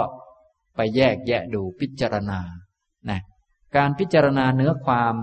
แห่งธรรมที่ทรงจำไว้นี่ก็เป็นข้อที่หกนะครับ หรือถ้าพูดตามแบบองค์ให้บรรลุโสดาเมื่อกี้ที่มีสี่ข้อ ข้อนี้ก็คือโยนิโสมนสิกานั่นแหละนะแต่ชื่อต่างกันไป แจกข้อต่างกันให้ละเอียดยิ่งขึ้นนะครับ พอพิจารณาเนื้อความอยู่ธรรมะทั้งหลายย่อมควรแก่การเพ่งพินิษธรรมะทั้งหลายนี่มันจะตรงกับที่เราเพ่งมันพอดี ถ้าเป็นคนที่หัดใส่ใจ สังขารทั้งหลายไม่เที่ยง ถ้าเราใส่ใจมองดูสิ่งทั้งปวงในโลกนี่เป็นไงครับ ลงกันพอดีไหมพอดีไม่มีสิ่งไหน มันจะเที่ยงแน่นอนหรอกสังขารเนี่ย สังขารทั้งหลายทั้งปวงเป็นทุกข์อันนั้นอันนี้โลกมันเป็นอย่างนี้อย่างนี้เราเรียนมาศึกษามา ฟังมาแล้วก็เอามา ใส่ใจมาพิจารณา เมื่อพิจารณาเนื้อความของธรรมะอยู่ธรรมะทั้งหลายก็จะทนต่อการพิสูจน์ที่เราเรียกว่า ทนคำว่าทนต่อการพิสูจน์คือมันลงกันพอดีกับที่พิจารณาไว้แล้วนะ ทุกคนถูกด่าเป็นธรรมดา ถ้าเราได้พิจารณาไว้แล้วเนี่ย เราเดินไปที่ไหนสักหน่อยก็ถูกด่าเป็นธรรมดา มันลงกันพอดีกับธรรมะ ไม่เกินธรรมะ มันเป็นอย่างนั้นแหละ เนี่ยเขาเรียกว่ามันทนต่อการพิสูจน์ ทนต่อการเพ่งพินิษยิ่งเพ่งยิ่งมอง ยิ่งชัดเจน ยิ่งเห็น ทะลุปลุกโปร่งยิ่งเข้าใจเนี่ยอันนี้ก็คือจะทำให้เกิดเป็นสัมมาทิฏฐิ เป็นความเห็นที่ตรงกับธรรมะ เพราะได้พิจารณามาแล้วว่าธรรมะ มันเป็นอย่างนั้น ทนต่อการเพ่งการพิสูจน์การพิจารณา ฉะนั้นท่านทั้งหลายที่ได้ฟังธรรมะแล้ว ก็อย่าลืมเอาไป เพ่งดูไปพิจารณาดูมีเวลาก็นั่งคนเดียวบ้าง แต่ไม่ใช่นั่งหลับนะ หรือไม่ใช่นั่งคิดอะไรเพลินไปเรื่อยปล่อยให้น้ำลายยืดอยู่ ต้องยกธรรมะที่ทรงจำเอาไว้แล้วนั้นมาพิจารณานะข้อใดยังไม่เข้าใจก็จะได้ลึกซึ้งขึ้น อย่างนี้นะนะ หลายท่านพอว่างๆก็ไม่มีอะไรทำก็วุ่นอยู่เรื่อย หรือไปนั่งคิดก็คิดแต่เรื่องอะไรไม่เป็นเรื่อง อย่างนั้นไม่ได้เรื่องนะจะต้องเป็นคนมีสติให้ดี มีสมาธิตั้งมั่นแล้วก็รู้จักพิจารณาเนื้อความแห่งธรรมที่ได้ทรงจำเอาไว้แล้วนะครับเนี่ยอันนี้ก็เป็นลำดับต่อมา เมื่อพิจารณาเนื้อความอยู่ธรรมะทั้งหลาย ย่อมควรต่อการเพ่งพินิษ ย่อมทนต่อการพิสูจน์ ย่อมตรงกับที่ได้เพ่งพิจารณาเอาไว้แล้วนั่นแหละนะอย่างนี้นี้เป็นข้อที่เจ็ดนะครับ ต่อไปข้อที่แปดเมื่อทำควรแก่การเพ่งพินิษมีอยู่ ฉันทะย่อมเกิดนะอย่างนี้ ถ้าได้พิจารณามีสัมมาทิฏฐิแล้ว ต่อไปก็จะเกิดความเพียร อย่างที่ได้กล่าวบ่อยๆ หลักธรรมที่ต้องใช้อยู่เสมอในถ้าพูดในแบบอริยมรรคเนี่ย ก็จะมีสัมมาทิฏฐิ ความเห็นที่ตรงที่ถูกต้อง ต่อมาก็คือความเพียร ทีนี้ความเพียรจะมีได้ ก็คือต้องมีฉันทะอ่าถ้าท่านไหนได้ไปสวดหรือว่าพิจารณาข้อธรรมเกี่ยวกับสัมมาวายามะ ท่านจึงว่าทำฉันทะให้เกิดพยายาม ปรารบความเพียรประคับประคองจิต ตั้งจิตไว้ในเรื่องเหล่านี้ เนี่ยการฉันทะนี่สำคัญมาก เป็นเรื่องของความเพียร เป็นเรื่องของความตั้งอกตั้งใจที่จะปฏิบัติตามคำสอนของพระพุทธเจ้า เพราะว่ารักและก็ชอบ พอใจกับข้อปฏิบัติอันดีงามนี้ เพราะได้พิจารณามาชัดแล้วนะอย่างนี้ฉะนั้นถ้าพิจารณาจนเกิดเป็นสัมมาทิฏฐิเข้าใจแล้วว่าไม่มีทางอื่นเลย แล้วก็นานๆจะได้มาเจอคำสอนที่ดี ๆ อย่างนี้สักทีหนึ่ง นานๆที่จะได้ทำถูกสักทีหนึ่งนานๆที่จะได้มีอัตภาพเป็นมนุษย์สักทีหนึ่งนานๆที่จะได้มีโอกาส ร่างกายแข็งแรง เข้าใจข้อปฏิบัติอันถูกต้อง ก็จะเกิดเป็นฉันทะ อยากจะทำขึ้นมา อยากจะทำตามที่ท่านสอนไว้ อยากจะพิสูจน์ธรรมะ อยากจะเข้าถึง ที่ท่านบอกเอาไว้ ตอนนี้ยังไม่ถึงเพราะได้ฟัง ฟังแล้วก็พิจารณาตามเข้าใจ ก็อยากจะถึงอย่างที่ท่านว่าไว้ อยากจะเข้าถึงตรงนั้น ความอยากต้องการเนี่ยที่อาศัยปัญญาเป็นตัวนำเนี่ยเขาเรียกฉันทะ ก็คือตัวความเพียรนนั่นแหละนะตัวฉันทะเนี่ยทำฉันทะให้เกิดพยายาม ปรารบความเพียร ประคับประคองจิต แล้วก็ตั้งจิตไว้ในเรื่องเหล่านี้ เนี่ยก็จะเข้ามาสู่ธรรมานุธรรมะปฏิบัตินั่นเอง อย่างนี้พอเข้าใจไหมครับ นี่ยนะ เนี่ยเป็นหลักการที่จะทำให้เราทั้งหลาย หลังจากฟังธรรมแล้วจะได้ทำให้ถูกต้องนะเพราะพวกเราโดยทั่วไปก็ก็สเปะสปะมานานนะบางท่านนี้ไม่ค่อยได้ฟังก็ไปทำเลยทำก็ผิดบ้างถูกบ้างก็ปนปนกันเอาไหนๆก็ไหนๆแล้วนะอันถูกก็เอามา อันผิดก็ทิ้งไปก็ไม่ว่ากันนะแต่ถ้าพูดโดยหลักการที่ถูกต้องเนี่ย ถ้าทำโดยถูกต้องมันก็จะไปตามลำดับอย่างนี้ แต่พวกเรานี่ก็อย่างว่าที่มันผิดแล้วก็ต้องแล้วกันไป ไม่เป็นไร เป็นประสบการณ์ไว้ เป็นความรู้นะครับ ฉะนั้นที่เรามีโอกาสผิดบ้างนี้จริง ๆ บางทีก็ดีเหมือนกันนะ จะได้รู้ว่า อ๋อ อันนี้มันผิดจะได้ไม่ทำอีกนะ บางคนเนี่ยไม่เคยผิดเลยก็ ก็ไม่รู้ว่านั้นมันผิดก็ไปทำอยู่ดีแหละนะอย่างนี้นะครับทำนองนี้ นี่ เมื่อธรรมะควรแก่การเพ่งพินิษมีอยู่ ฉันทะย่อมเกิดนะครับ ฉะนั้นท่านทั้งหลายอย่าลืมฟังพระสัทธรรมให้ดีๆ แล้วก็หยิบข้อธรรมเหล่านั้นมาพิจารณา ถ้าใครยังฟังไม่เข้าใจก็ฟังบ่อยๆ อ่านบ่อยๆ ท่องบ่อยๆ เสร็จแล้วก็ใส่ใจ โยนิโส น้อมธรรมะเข้ามาใส่ใจให้เกิดเป็นสัมมาทิฏฐิให้ได้ พอเกิดเป็นสัมมาทิฏฐิเข้าใจแล้ว ฉันทะก็จะเกิดความพอใจรักในธรรมะก็จะมีขึ้น อยากจะทำเหตุ อยากจะทำอยากจะฝึก อยากจะหัด อยากจะนั่งสมาธิ อยากจะเดินจงกรมอยากจะฝึกสติทำสมาธิเจริญวิปัสสนาอย่างท่านว่า อยากจะเข้าถึงนิพพาน อย่างที่ท่านแสดงไว้ เพราะได้พิจารณามา โยนิโสใส่ใจมาดีแล้ว อย่างนี้นะครับ นี่ก็ฉันทะ เกิดฉันทะแล้วย่อมอุตสาหะ อันนี้ก็เป็นข้อที่เก้านะครับนี้ก็คือเกิดฉันทะความพอใจแล้วก็มาตั้งเป็นความเพียรอุตสาหะ ปฏิบัติ ข้อปฏิบัติต่างๆ ทั้งหลาย เพราะว่าข้อปฏิบัติเนี่ยก็มีอะไรบ้างก็ได้พิจารณามาแล้วจากการฟังแล้วโยนิโสเข้าใจก็มา มีฉันทะ ฉันทะแล้วก็อุตสาหะ เป็นข้อที่เก้า ครั้นอุตสาหะแล้วก็ย่อมพิจารณาอีกชั้นหนึ่ง อันนี้ก็เป็นชั้นปัญญาแล้ว หลังจากมาอุตสาหะพิจารณา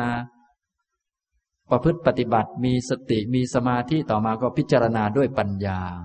นะ เป็นแบบไตรตรองแบบพิจารณาด้วยปัญญา การพิจารณาในเบื้องต้นด้วยโยนิโสมนสิการนี้เป็นตอนหนึ่ง การพิจารณาด้วยปัญญานี้เป็นการเทียบเคียง เหมือนกับตุลาการตัดสิน ว่าอะไรเป็นอะไรอย่างเด่นชัดนะอันนี้เป็นลักษณะของการพิจารณาด้วยปัญญาที่สูงขึ้น ครั้นพิจารณาแล้วย่อมตั้งความเพียร อันนี้ก็คือ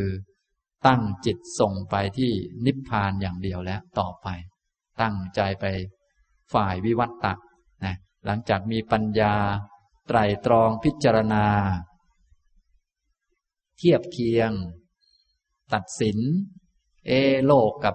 เหนือโลกนี่มันต่างกันยังไง โลกนี่ มันมีคุณค่าพอที่จะไปกอดไปรัดเอาไว้ไหมนะก็พิจารณาด้วยปัญญา สอบสวนชั่งน้ำหนักตวงวัดเรียบร้อยแล้วก็ พวกเราคงจะทราบนะโลกมันมันน่าเอาไหมครับเนี่ย ถ้าช่างตวงวัดเรียบร้อยแล้วเนี่ยช่างตุลาการเอามาช่างข้อดีระหว่างนิพพานกับโลกเนี่ยช่างกันเรียบร้อยแล้วจะเป็นยังไงนะ พอช่างเรียบร้อยแล้ว โลกก็ไม่น่าเอาก็หันหลังกลับ หันหลังให้โลกแล้ว ต่อไปก็มุ่งไปนิพพานนะถ้าจิตมุ่งไปนิพพานอย่างนี้แล้วก็เป็นอันว่าสามารถทำให้แจ้งปรมัตสัจจะด้วยกาย และเห็นชัดปรมัตสัจจะนั้นด้วยปัญญาได้นี่อย่างนี้นะครับ ฉะนั้นที่ให้มามีปัญญาพิจารณา สังขารรูปนามขันห้าว่าไม่เที่ยงเป็นทุกข์ไม่ใช่ตัวตนอะไรต่อมีอะไรต่าง ๆ อันนี้ก็เพื่อจะเห็นชัดว่ามันไม่น่าเอานั่นแหละ ให้เบื่อหน่ายคลายกำหนัด จะได้ออกจากมันไปนะจะได้เดินออกไปจากมัน หันหลังกลับไม่กลับมาทางนี้ หันหน้ามุ่งไปนิพพาน ตั้งไปโน้น ถ้าตั้งไปทางโน้นได้แล้วก็วิวัตตะไปแล้ว ไปทางโน้นนะอย่างนี้ก็จะได้ เห็นแจ้งปรมัตถสัจจะก็คือพระนิพพาน แล้วก็รู้ชัดปรมัตถสัจจะด้วยปัญญาอย่างนี้นะครับ นี่ก็มีสิบสองขั้นตอนด้วยกันสำหรับการรู้สัจจะนะครับ นี่พูดในแบบแจกรายละเอียดเพิ่มเติมออกมาตามแนวจังกีสูตรที่พระพุทธองค์ได้ตรัสไว้นะครับ เริ่มต้นตั้งแต่ พิจารณา บุคคลที่เราจะฟังธรรมว่าเป็นสัพบุรุษไหม วิธีพิจารณาก็คือ เขามีกิเลสไหม มีโลภะโทสะโมหะไหมนะมีกิเลสไหมแสดงธรรมะได้ลึกซึ้งไหม พอพิจารณาว่าเป็นสัพบุรุษแล้วก็เกิดศรัทธาเข้าไปหา นี่ขั้นที่หนึ่ง ขั้นที่สองก็เข้าไปหา แล้วย่อมนั่งใกล้สามเมื่อนั่งใกล้แล้ว ย่อมเงี่ยโสดลง สี่เมื่อเงี่ยโสดลงแล้ว ฟังธรรมห้าฟังธรรมแล้วทรงจำธรรมะไว้หกพิจารณาพิจารณาเนื้อความแห่งธรรมที่ทรงจำไว้แล้วเจ็ดเมื่อพิจารณาเนื้อความอยู่ ธรรมะทั้งหลาย ย่อมควรแก่การเพ่งพินิษย่อมสอดคล้องตรงลงกันได้กับหลักธรรม ข้อเท็จจริง มันตรงกัน ถ้าพิจารณาดูแล้ว ไม่ผิดไปจากนั้นเลยนะข้อที่แปดเมื่อทำควรแก่การเพ่งพินิษมีอยู่ ฉันทะย่อมเกิด ทางออกมีอยู่นี่ โอ้โห ไม่เดินตอนนี้ไม่รู้จะเดินตอนไหนนะเราทุกคนต้องตายเป็นธรรมดาพิจารณาแล้วก็ ก็แง่แง่เลย และทางออกจากตายก็มีอยู่ ไม่เดินตอนนี้ไม่รู้จะเดินตอนไหนนะฉะนั้นถ้าเราพิจารณาออกมีสัมมาทิฏฐิเนี่ยจะเกิดเป็นฉันทะ อย่างนี้นะครับนะทุกก็มีอยู่ แล้วพิจารณาแล้ว โอ้โห ทางออกเนี่ย ถ้าแบบอื่นๆไม่มีเลยทุกทั้งนั้น แล้วทางออกตอนนี้ยังปรากฏอยู่ คืออริยมรรคมีองค์แปดถ้าพิจารณาอย่างนี้แล้วก็เกิดฉันทะเหมือนกับเราทั้งหลาย ถ้าเป็นคนที่มีปัญญารู้จักพิจารณาตัวเราเองเนี่ย ทรัพย์สินเงินทองมากมาย สักหน่อยเราก็แก่ แล้วก็ตายเอาอะไรไปด้วยไม่ได้เลย ถ้าเป็น คนพิจารณาอย่างนี้จะเห็นชัดเลยไม่มีทางออก จะต้องพลัดพรากจากนั่นจากนี่ทุกอย่าง จากของรักของหวงอะไรทุกอย่างต้องทิ้งหมดเลย แล้วก็ ตาย ไม่รู้จะไปทางไหน ไม่รู้ใครแกล้งใคร อะไรใครก็ไม่รู้ มันเป็นอย่างนี้ แต่ว่าได้ฟังธรรมว่ามีทางออกจากวงจรนี้ได้ คืออริยมรรคมีองค์แปดเนี่ย อย่างนี้นะครับ ฉะนั้นถ้าเป็นคนที่พิจารณาถูกต้องมีสัมมาทิฏฐินี้ ฉันทะก็ย่อมเกิด นี่เป็นลำดับที่แปดเมื่อเกิดฉันทะแล้วก็ย่อมอุตสาหะปฏิบัติตามเดินไปตามทางที่พระพุทธองค์สอนไว้ ข้อปฏิบัติต่างๆ ก็จะได้รับการปฏิบัติ เพราะมีฉันทะมีความรู้ความเข้าใจ เกิดฉันทะขันอุตสาหะแล้วก็ย่อมพิจารณาด้วยปัญญา อพิจารณาด้วยปัญญาช่างตวงเรียบร้อยแล้ว ก็ตั้งไปที่นิพพานได้แล้วนะอย่างนี้ พอตั้งไปได้แล้วในลำดับที่สิบเอ็ดต่อมาลำดับที่สิบสองเธอตั้งความเพียรแล้วย่อมทำปรมัตถสัจจะให้แจ้งด้วยกาย และเห็นชัดปรมัตถสัจจะนั้นด้วยปัญญา อย่างนี้นะครับ พระพุทธองค์ก็ตรัสว่า ภาระทวาชะ ด้วยข้อปฏิบัติเพียงเท่านี้ การรู้สัจจะจึงมีได้ ด้วยข้อปฏิบัติเพียงเท่านี้ บุคคลย่อมรู้สัจจะได้ และเราย่อมบัญญัติการรู้สัจจะด้วยข้อปฏิบัติเพียงเท่านี้ แต่ยังไม่ชื่อว่าเป็นการบรรลุสัจจะทีเดียวนะครับเนี่ยการรู้สัจจะมีได้ด้วยข้อปฏิบัติเท่านี้แหละสิบสองขั้นตอนนี้แหละนะครับ เนี่ยพูดอีกแง่หนึ่ง พูดเป็นกระบวนการตั้งแต่ขั้น หาสับบุรุษไปฟัง พิจารณาแล้วก็ปฏิบัติจนเห็นสัจจะเลยนะพูดเป็นลำดับไปนะครับ ไปเรื่อยๆ ทีนี้การเห็นสัจจะการรู้สัจจะนี้ยังไม่ใช่การบรรลุสัจจะการเข้าถึงนี่เป็นอีกตอนหนึ่ง และวิธีการเข้าถึงพระพุทธองค์ก็ตรัสว่า ภาระทวาชะ การปฏิบัติ เจริญทำให้มากซึ่งทำเหล่านั้น ชื่อว่าเป็นการบรรลุสัจจะด้วยข้อปฏิบัติเพียงเท่านี้ การบรรลุสัจจะย่อมมีได้ บุคคลย่อมบรรลุสัจจะด้วยข้อปฏิบัติเพียงเท่านี้ และเราย่อมบัญญัติการบรรลุสัจจะด้วยข้อปฏิบัติเพียงเท่านี้ ถ้าจะบรรลุสัจจะก็เหมือนเดิม คือ ปฏิบัติ เจริญทำให้มาก ซึ่งธรรมะนั้น หลังจากที่ได้รู้สัจจะแล้ว ได้มีอริยมรรคมีองค์แปดเป็นพระโสดาบันแล้ว ต่อไปก็เพียงแต่เจริญ แล้วก็กระทำให้มาก ๆ ซึ่งธรรมะนั้น พอบริบูรณ์ก็จะบรรลุถึงสัจจะเป็นพระอรหันต์ฉะนั้นที่ยากจริง ๆ ก็คือยากตอนก่อนจะเป็นโสดาบันนี่แหละ มันไม่รู้ว่าธรรมะมันมีอะไรบ้างมันงง แต่พอเป็นโสดาบันแล้ว อีกไม่เกินเจ็ดชาติเท่านั้นเอง จะได้บรรลุเป็นอรหันต์แล้ว ถ้ามาเวียนว่ายอยู่ในกามสุกติภูมิเนี่ย คิดดูสิ แต่กว่าจะเป็นโสดาบันเนี่ยกี่ชาติมาแล้ว พอเป็นโสดาบันแล้ว พอจะเป็นอรหันต์เนี่ยแป๊บเดียวเอง ไม่กี่ชาติเองบางคนอีกแค่ชาติเดียวบางคนอีกที่สองชาติเป็นแล้ว แต่ว่ากว่าจะเป็นโสดาบันเนี่ย กี่ชาติมาแล้ว นับไม่ถ้วนเลยเนี่ยอย่างนี้ทำนองนี้นะครับ ฉะนั้นเป็นโสดาบันนี่แหละ จึงว่ามันยากกว่า เพราะว่ามันไม่รู้ว่าต้องทำอะไรบ้างนี่แหละนะตรงไม่รู้ว่าจะทำอะไรบ้างนี่แหละมันมันลำบากนะพอเป็นแล้วมันสบาย เพราะว่ารู้ว่าจะทำอะไรบ้างนี่ยก็อยู่ที่ว่าจะทํำไหมอย่างตอนนี้อยากจะทำเหมือนกัน แต่ไม่รู้จะทำอะไรบ้าง บางคน ไปทำผิดอีก บางคนทำไม่ครบอีก บางคนทำสเปะสปะไปเรื่อย อะไรมั่วไปเนี่ย มันลำบากตรงเนี้ยนะครับ อย่างนี้นะ เนี่ย พวกเราเป็นปุถุชนก็เลยลำบาก นะลำบากแล้วก็ ทีนี้พอมาเรียนกับครูบาอาจารย์ก็บอกว่าอาจารย์ช่วยบอกหน่อยให้ทำอะไรบอกไปบอกมาก็งงกันไปงงกันมาเลยไม่รู้อะไรบ้าง เนี่ยมันก็เป็นอย่างนี้ จะโทษใครก็ไม่ได้ ต้องบอกว่าเป็นโทษของความเป็นปุถุชนนะมันเป็นอย่างนี้แหละ จะหาคนสมบูรณ์แบบหานั่นหานี่ ให้มันเต็มอกเต็มใจให้มันหายงงหายสงสัยนี่มันไม่มี มันเป็นโทษของความเป็นปุถุชน จะอาจารย์ดีขนาดไหน ไปเจออรหันยังงงเลย เอ๊ะ ท่านเป็นอรหันหรือเปล่า โน่นอย่างนี้ ถ้าไปเจอพระพุทธเจ้าไม่รู้จะสงสัยไหมว่า เอ๊ะ องค์นี้เป็นพระพุทธเจ้าไหม อย่างเนี้ย นี่มันเป็นโทษของความเป็นปุถุชนนะครับเนี่ยธรรมวินัยก็มีแล้วอยู่ในพระไตรปิฎก บางคนเปิดมา อ่านไปไม่กี่คำเอง เอ๊ะ พระพุทธเจ้าตรัสไว้อย่างนี้หรือเปล่า โน่น เนี่ย ลองคิดดูสิ โทษของความเป็นปุถุชนมันเยอะขนาดนี้ นะ ทีนี้ถ้าจะเลิกวนเวียนอย่างนี้ได้ ก็ต้องเป็นพระโสดาบันนั่นแหละ เป็นขั้นเบื้องต้น ต้องปฏิบัติให้รู้สัจจะนะครับ ซึ่ง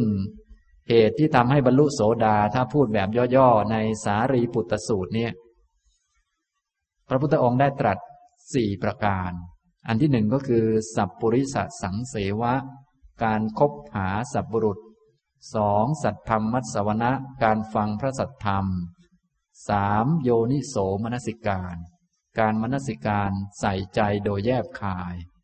สี่ธรรมานุธรรมปฏิปติ การปฏิบัติธรรมสมควรแก่ธรรมนะครับ และในจังกีสูตรนี้ก็เป็นการขยายความเพิ่มเติมออกไปอีก เพื่อให้ชัดเจนยิ่งขึ้นมีรายละเอียดปรีกย่อยมากขึ้นนะครับ ก็มีเริ่มตั้งแต่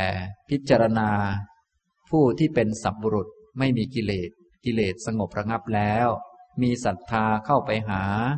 เมื่อเข้าไปหาย่อมเข้าไปนั่งใกล้ เมื่อนั่งใกล้ย่อมเงี่ยโสดลง เมื่อเงี่ยโสดลงแล้วก็ฟังธรรม เมื่อฟังธรรมก็ทรงจำธรรมะไว้ ทรงจำธรรมะไว้แล้ว พิจารณาเนื้อความแห่งธรรมที่ทรงจำไว้แล้ว เมื่อพิจารณาเนื้อความธรรมะทั้งหลายก็จะทนต่อการเพ่งพิสูจน์ สอดคล้องกับข้อเท็จจริงต่างๆ เมื่อทำควรต่อการเพ่งพินิษมีอยู่ ฉันทะก็ย่อมเกิด เกิดฉันทะแล้วก็ย่อมอุตสาหะขันอุตสาหะแล้วย่อมพิจารณาด้วยปัญญาขันพิจารณาแล้วก็ตั้งความเพียร หมุนหน้าไปทางนิพพาน เมื่อตั้งความเพียรแล้วก็ย่อมทำ ปรมัตถสัจจะให้แจ้งด้วยกาย และเห็นชัดปรมัตถสัจจะนั้นด้วยปัญญา อันนี้ก็จะได้เป็นโสดาบันต่อไปนะอย่างนี้จะได้เห็นแจ้งอริยสัจทีนี้ก็เพียงแต่เจริญและทำธรรมะนั้นให้มาก ๆ ก็จะได้บรรลุสัจจะเป็นพระอรหันต์ต่อไป อย่างนี้นะครับ ในหลักการพูดแบบกว้างๆก็มีอย่างนี้ เริ่มต้นตั้งแต่ หา หาศาสดานั่นแหละ พวกเราตอนนี้ก็เจอแล้วก็คือพระพุทธเจ้า ต่อไปไม่รู้ตอนนี้ท่านหลายท่านอยู่ขั้นไหนก็ไม่ทราบ ก็ลองจับตัวเองดูเอาก็แล้วกันนะว่าตามสูตรนี้นะครับ ต่อไปอีกพระสูตรหนึ่งก็เนื้อความคล้ายๆกัน แต่ว่าก็จะมีหลักธรรมเพิ่มเติมขึ้นมา แตกต่างกันบ้างนะแต่หลักการก็เหมือนเดิมก็คือ เริ่มต้นตั้งแต่การคบหาสัพบุรุษ แล้วก็ฟังสัตธรรม แล้วก็นั่นนี่เป็นต้นไปจนกระทั่งได้บรรลุธรรม ได้วิชาได้วิมุตตินะครับ ในอังคุตรนิกายทศกานิบาตตันหาสูตร ข้อ 62 พระผู้มีพระภาคตรัสว่า ภิกษุทั้งหลาย เงื่อนต้นแห่งภวะตันหาย่อมไม่ปรากฏ ในการก่อนแต่การนี้ภวะตันหาไม่มี ภายหลังจึงมี เพราะฉะนั้นเราจึงกล่าวคำนี้อย่างนี้ เมื่อเป็นเช่นนั้นภาวะตัณหาที่มีข้อนี้เป็นปัจจัยจึงปรากฏ แม้ภาวะตัณหาเราก็กล่าวว่ามีอาหาร มิได้กล่าวว่าไม่มีอาหาร อะไรเล่าเป็นอาหารของภาวะตัณหา ควรตอบว่าอาวิชชา แม้อวิชชาเราก็กล่าวว่ามีอาหาร มิได้กล่าวว่าไม่มีอาหาร อะไรเล่าเป็นอาหารของอวิชชา ควรตอบว่า นิวรห้าแม้นิวรห้าเราก็กล่าวว่ามีอาหารมิได้กล่าวว่าไม่มีอาหาร อะไรเล่าเป็นอาหารของนิวรห้าควรตอบว่า ทุจริตสามแม้ทุจริตสามเราก็กล่าวว่ามีอาหารมิได้กล่าวว่าไม่มีอาหาร อะไรเล่าเป็นอาหารของทุจริตสามควรตอบว่า ความไม่สำรวมอินทรีย์ แม้ความไม่สำรวมอินทรีย์ เราก็กล่าวว่า มีอาหารไม่ได้กล่าวว่าไม่มีอาหาร อะไรเล่าเป็นอาหารของความไม่สำรวมอินทรีย์ ควรตอบว่า ความไม่มีสติสัมปชัญญะ ความไม่มีสติสัมปชัญญะ เราก็กล่าวว่ามีอาหารมิได้กล่าวว่าไม่มีอาหาร อะไรเล่าเป็นอาหารของความไม่มีสติสัมปชัญญะ ควรตอบว่า การไม่มนสิการโดยแยบคาย แม้การไม่มนสิการโดยแยบคาย เราก็กล่าวว่า มีอาหารไม่ได้กล่าวว่าไม่มีอาหาร อะไรเล่าเป็นอาหารของการมนสิการโดยไม่แยบคาย ควรตอบว่า ความไม่มีศรัทธา แม้ความไม่มีศรัทธาเราก็กล่าวว่ามีอาหารไม่ได้กล่าวว่าไม่มีอาหาร อะไรเล่าเป็นอาหารของความไม่มีศรัทธา ควรตอบว่า การไม่ฟังสัตธรรม แม้การไม่ฟังสัตธรรมเราก็กล่าวว่ามีอาหาร ไม่ได้กล่าวว่าไม่มีอาหาร อะไรเล่าเป็นอาหารของการไม่ฟังสัตธรรม ควรตอบว่า การไม่คบสัตบุรุษ การไม่คบสัตบุรุษที่บริบูรณ์ ย่อมทำการฟัง ย่อมทำการไม่ฟังสัตธรรมให้บริบูรณ์ การไม่ฟังสัตธรรมที่บริบูรณ์ ย่อมทำความไม่มีศรัทธาให้บริบูรณ์ทำการไม่มั่นสิการโดยแยบคายให้บริบูรณ์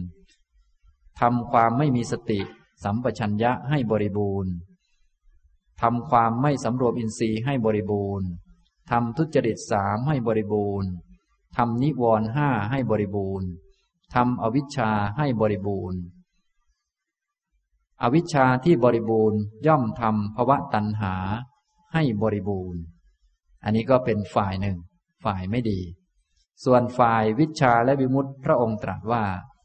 แม้วิชาวิมุตติ แม้วิชาและวิมุตติเราก็กล่าวว่ามีอาหารมิได้กล่าวว่าไม่มีอาหาร อะไรเล่าเป็นอาหารของวิชาและวิมุตติ ควรตอบว่า โพชฌงเจ็ดแม้โพชฌงเจ็ด เราก็กล่าวว่ามีอาหารมิได้กล่าวว่าไม่มีอาหาร อะไรเล่าเป็นอาหารของโพชฌงเจ็ดควรตอบว่า สติปัฏฐานสี่แม้สติปัฏฐานสี่เราก็กล่าวว่ามีอาหารมิได้กล่าวว่าไม่มีอาหาร อะไรเล่าเป็นอาหารของสติปัฏฐานสี่ควรตอบว่า สุจริตสาม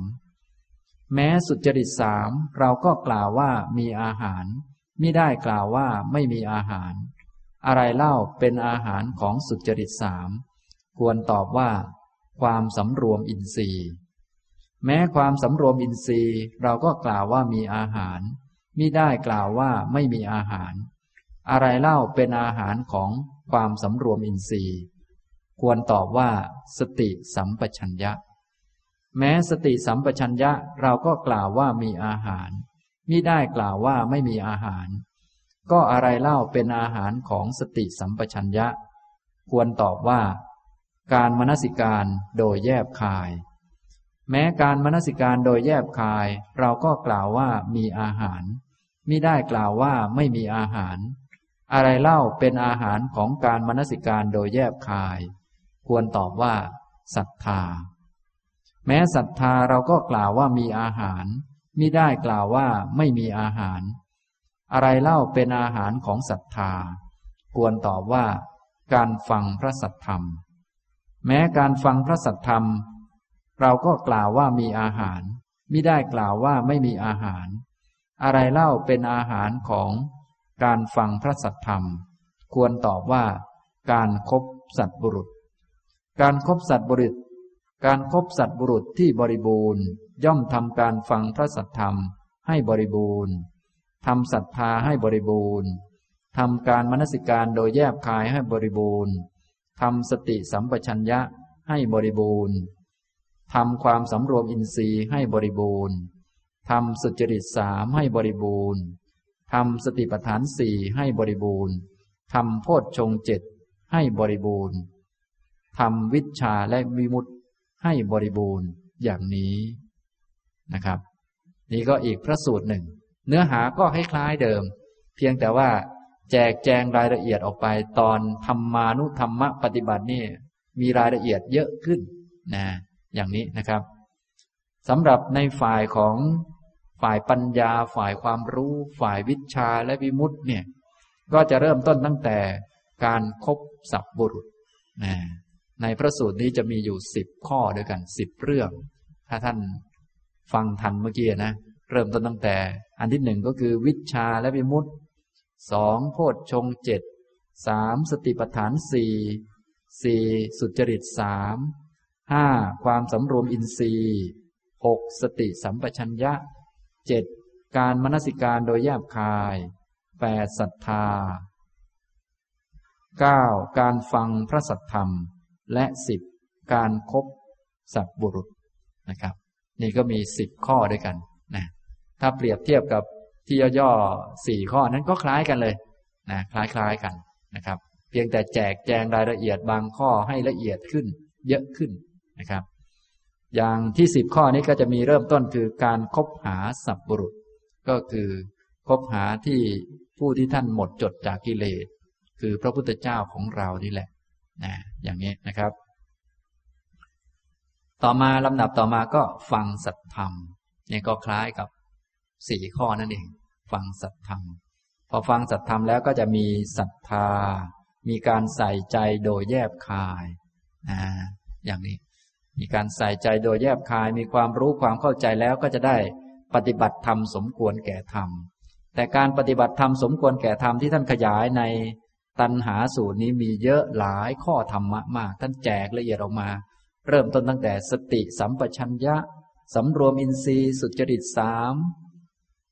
สติปัฏฐานสี่โพชฌงเจ็ดไล่มาเรื่อย อันนี้ก็คือธรรมานุธรรมะปฏิบัติแจกละเอียดออกมา อย่างนี้นะฉะนั้นการแจกแจงหมวดธรรมหมวดนั้นบ้างหมวดนี้บ้างก็ แล้วแต่ว่าพระพุทธองค์จะแจกแจงรายละเอียดตรงไหนมากตรงไหนน้อย ก็พระองค์แสดงให้เหมาะกับจริตของผู้ฟังในตอนนั้นๆนนนะครับนะ อย่างในสิบชื่อนี้ก็แจกแจงตอนที่เป็นเกี่ยวกับเรื่องธรรมานุธรรมะ ปฏิบัตินี้เยอะนะครับ ปฏิบัติธรรมย่อยให้สอดคล้องกับธรรมะใหญ่ หลังจากโยนิโสมนสิการแล้วนะครับ ฉะนั้นหลังจากโยนิโสมนสิการแล้วหลักๆ เนี่ย ก็ปฏิบัติธรรมะย่อยให้สอดคล้องกับธรรมะใหญ่ ธรรมะย่อยตัวหลักๆ เนี่ย ถ้าพูดถึงตัวหลัก ตัวที่เป็นตัวอุปการะแก่ตัวอื่นก็คือสติสัมปชัญญะ อันนี้คือธรรมะย่อยที่มีอุปการะมาก แต่มีชื่ออื่นอีกเยอะแยะหลากหลายแล้วแต่จะแจกออกมา เดี๋ยวในวันต่อๆไปจะนำบางพระสูตรอื่น ๆ มาอ่านให้ฟังบ้าง ท่านทั้งหลายก็จะได้รู้จักว่าโอ้มีเยอะ มีเยอะนะแง่มุมนั้นบ้าง แง่มุมนี้บ้าง เราจะได้เข้าใจพอเข้าใจแล้วจะได้ปฏิบัติอย่างสบายใจว่า เออ ปฏิบัติให้อยู่ในหลักนี้ นะอย่างนี้นะครับ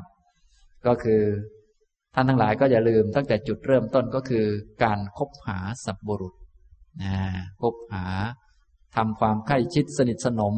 กับพระพุทธเจ้า ในยุคนี้ก็คือธรรมวินัยที่อยู่ในพระไตรปิฎกนั่นแหละ ให้ทำความคุ้นเคย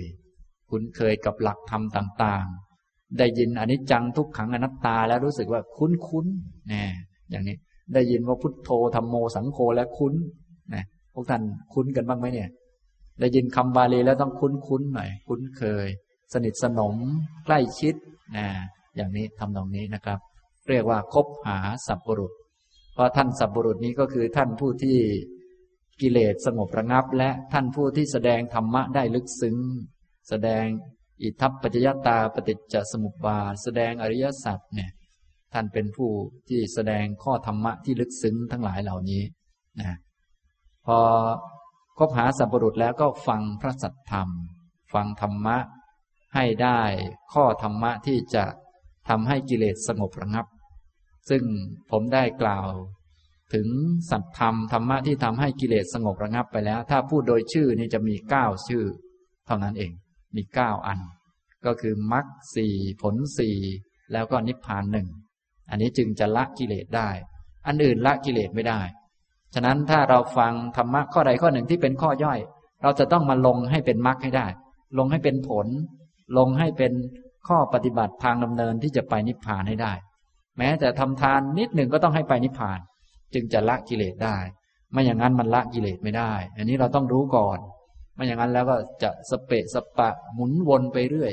ไม่ไหวอย่างนั้นนะ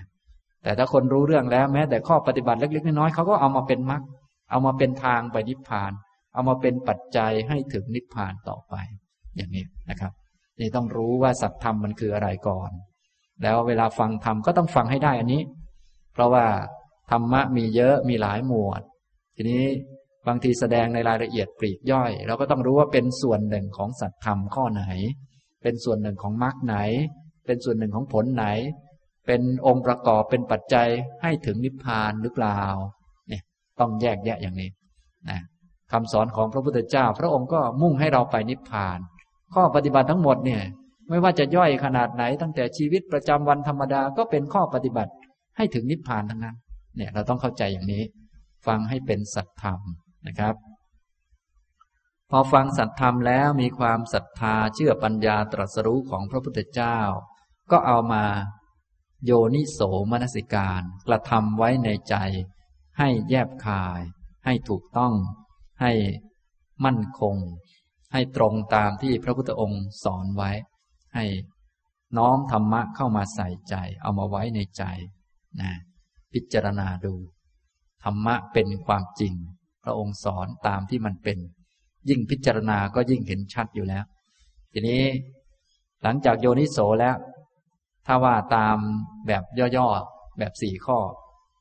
โยนิโสนี่เป็นข้อสาม ต่อมาก็ธรรมานุธรรมะ ปฏิปัติ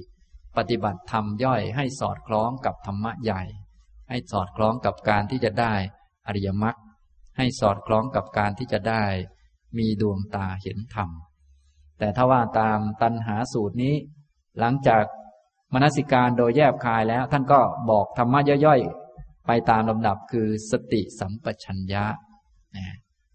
พอใส่ใจโดยแยบคายแล้วก็ ไปฝึกสติสัมปชัญญะให้ดีนะไปฝึกให้มีสติ มีความรู้ตัวอยู่เสมอ ฝึกให้มีสัมปชัญญะมีปัญญา รู้จักอันไหนมีประโยชน์ไม่มีประโยชน์ อันไหนเหมาะอันไหนไม่เหมาะ ควรคิดพิจารณาเรื่องใด รู้จักเรื่องความจริงของสิ่งทั้งหลายที่เป็นเพียงรูปเพียงนามรู้จัก มีสัมปชัญญะ พอมีสัมปชัญญะแล้วก็ไปปฏิบัติ สำรวมอินทรีย์สุจริตสามไล่ไปอย่างนี้ ไปตามลำดับนะอย่างนี้ท่านก็พูดไปอีกแง่มุมหนึ่ง คือแจกแจงตอนธรรมานุธรรมะปฏิบัติออกมาอีกหลายหมวดอย่างนี้นะครับเนี่ยอันนี้เราได้ฟังก็จะได้เข้าใจถึงเหตุปัจจัยหรือเงื่อนไขที่จะทำให้เป็นพระโสดาบันนะครับ ฉะนั้นสรุปแล้ววันนี้ผมมาพูดเงื่อนไขไปทำนองทางเบื้องต้นสักหน่อยหนึ่ง ถ้าพูดแบบสรุปสรุปแล้วก็ให้จำไว้สี่ข้อ ส่วนในสี่ข้อนี้บางทีก็แจกละเอียดออกมาอีกหลากหลายแล้วแต่นะก็สี่ข้อนั้นมีอะไรบ้าง อันที่หนึ่งก็คือ สัพปริสสังเสวะ การคบหาสัพปรุษนะครับสองสัตธรรมมัตสวนะ การฟังพระสัทธรรม สามโยนิโสมนสิการ การกระทำไว้ในใจโดยแยบคาย และสี่ธรรมานุธรรมะ ปฏิปติ การปฏิบัติธรรมสมควรแก่ธรรม ถ้าทำได้สี่ข้อนี้ครบถ้วนก็จะทำให้ได้ธรรมะ คืออริยมรรคมีองค์แปดได้ดวงตาเห็นธรรม เป็นพระโสดาบันต่อไปนะในบางสูตรที่ผมยกมาเมื่อกี้นี้ ก็แจกแจงละเอียดเพิ่มขึ้นมาอีกก็มี อย่างในจังกีสูตรก็มีสิบสองขั้นตอน จริงๆก็เหมือนกันนี่แหละ แต่แจกละเอียดบางขั้นตอนเยอะหน่อย และในตันหาสูตรก็มีสิบสิบชื่อธรรมะ ก็แจกรายละเอียดเพิ่มเข้ามา อย่างนี้นะครับ แต่หลักการก็ยังเหมือนเดิมนี่แหละ ก็คือ เนี่ย เบื้องต้นนี้สำคัญ ก็คือตอนคบสัพปรุษฟังสัตธรรมและโยนิโสนี่สำคัญ เพราะว่าจะทำให้เกิดเป็นสัมมาทิฏฐิ พอเกิดเป็นสัมมาทิฏฐิแล้วจะได้ไปทำความเพียรที่ถูกต้องต่อไป ก็ตามหลักการของอริยมรรคที่ผมพูดบ่อยๆ นั่นแหละ ก็คืออริยมรรคมีองค์แปดมีสัมมาทิฏฐิเป็นหัวหน้า ทีนี้สัมมาทิฏฐินั้นมาจากการฟังพระพุทธเจ้า ฟังธรรมะ แล้วก็เอามาใส่ใจ พอเป็นได้สัมมาทิฏฐิแล้วมีความเข้าใจถูกต้องแล้วต่อมาก็มีความเพียรแล้วก็ทำข้ออื่นต่อมาอย่างนี้นะครับ อันนี้ก็ได้พูดบ่อยๆนะ อแจกแจงหลายหัวข้อธรรมะท่านท่านก็จะเห็นความลงกันได้ของธรรมะ แต่เนื่องจากพระพุทธองค์ทรงแสดงธรรมะเนี่ยแก่หลายคนนะพวกเรามาเรียนรุ่นหลังรู้สึกจะเรียนเรียนทุกอันเลยก็อาจจะงงหน่อยนะอย่างนี้ แต่ถ้าในยุคพุทธกาลเนี่ย พระพุทธองค์เลือกผู้ที่จะแสดงอ้าวท่านนี้แสดงแบบนี้อีกท่านหนึ่งแสดงอีกแบบหนึ่ง ก็เข้าใจไปเลย ส่วนพวกเราก็ เรียนหลายหมวดก็ต้องค่อยๆ พิจารณาให้ลงกัน พอลงกันแล้วก็มาปฏิบัติให้ถูกต้องตามที่พระองค์สอนไว้ต่อไปนะครับสำหรับการบรรยายในวันนี้ก็คงพอสมควรแก่เวลานะครับ ต่อไปจะได้ฝึกสติกันสักเล็กน้อยอให้ทุกท่านนั่งตั้งใจ ยืดกายให้ตรงยืดกายให้ตรงดำรงสติเอาไว้เฉพาะหน้า ทำความรู้ตัว ตั้งแต่ปลายผมลงมาข้างล่าง ตั้งแต่ปลายผมลงมาจนถึงฝ่าเท้า ตั้งแต่ฝ่าเท้า ขึ้นไปข้างบน จนถึงปลายผมนะค่อยๆทำไปช้าๆก็ได้นะผมจะพูดนำให้ท่านทำตามนะให้ทุกท่านทำความรู้ไปที่หัวที่แถวแถวเส้นผมเนะี่ยอยู่บนหัว ต่อมาไล่ความรู้สึกลงมา ที่หลัง ถึงก้นที่ นั่งทับอยู่กับเก้าอี้ ไปที่ขา จนกระทั่งถึงฝ่าเท้า ต่อมาก็ไล่ความรู้สึกจากฝ่าเท้าขึ้นมา ถึงขา ถึงก้น ถึงแผ่นหลัง ถึงคอ ถึงหัว จนถึงเส้นผมนะอย่างนี้ อันนี้ก็คือวิธีพิจารณากายทั้งกาย ให้สติอยู่กับกาย วิ่งขึ้นลงอยู่ในกายนี้ก็ได้นะทีนี้ก็พิจารณากายให้เห็นเป็นส่วนประกอบต่างๆนะก็จะพิจารณาแง่ไหนก็ได้ ผมจะแนะนำวิธีง่าย ๆ ก็ให้ทุกท่าน พิจารณาไปที่เส้นผม นึกไปถึงเส้นผมที่อยู่บนหัว อยู่บนหนังศีรษะ หัวกับเส้นผมนั้นมันไม่รู้จักกัน มันเป็นคนละอย่างกัน มันไม่มีเจตนาไม่มีความคิด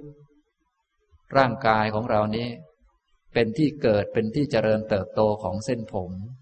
เส้นผมนี้มันไม่ได้ไปเจริญเติบโตอยู่ข้างนอก ลองพิจารณาดู เอาเส้นผมไปวางที่แผ่นดินมันก็ไม่โต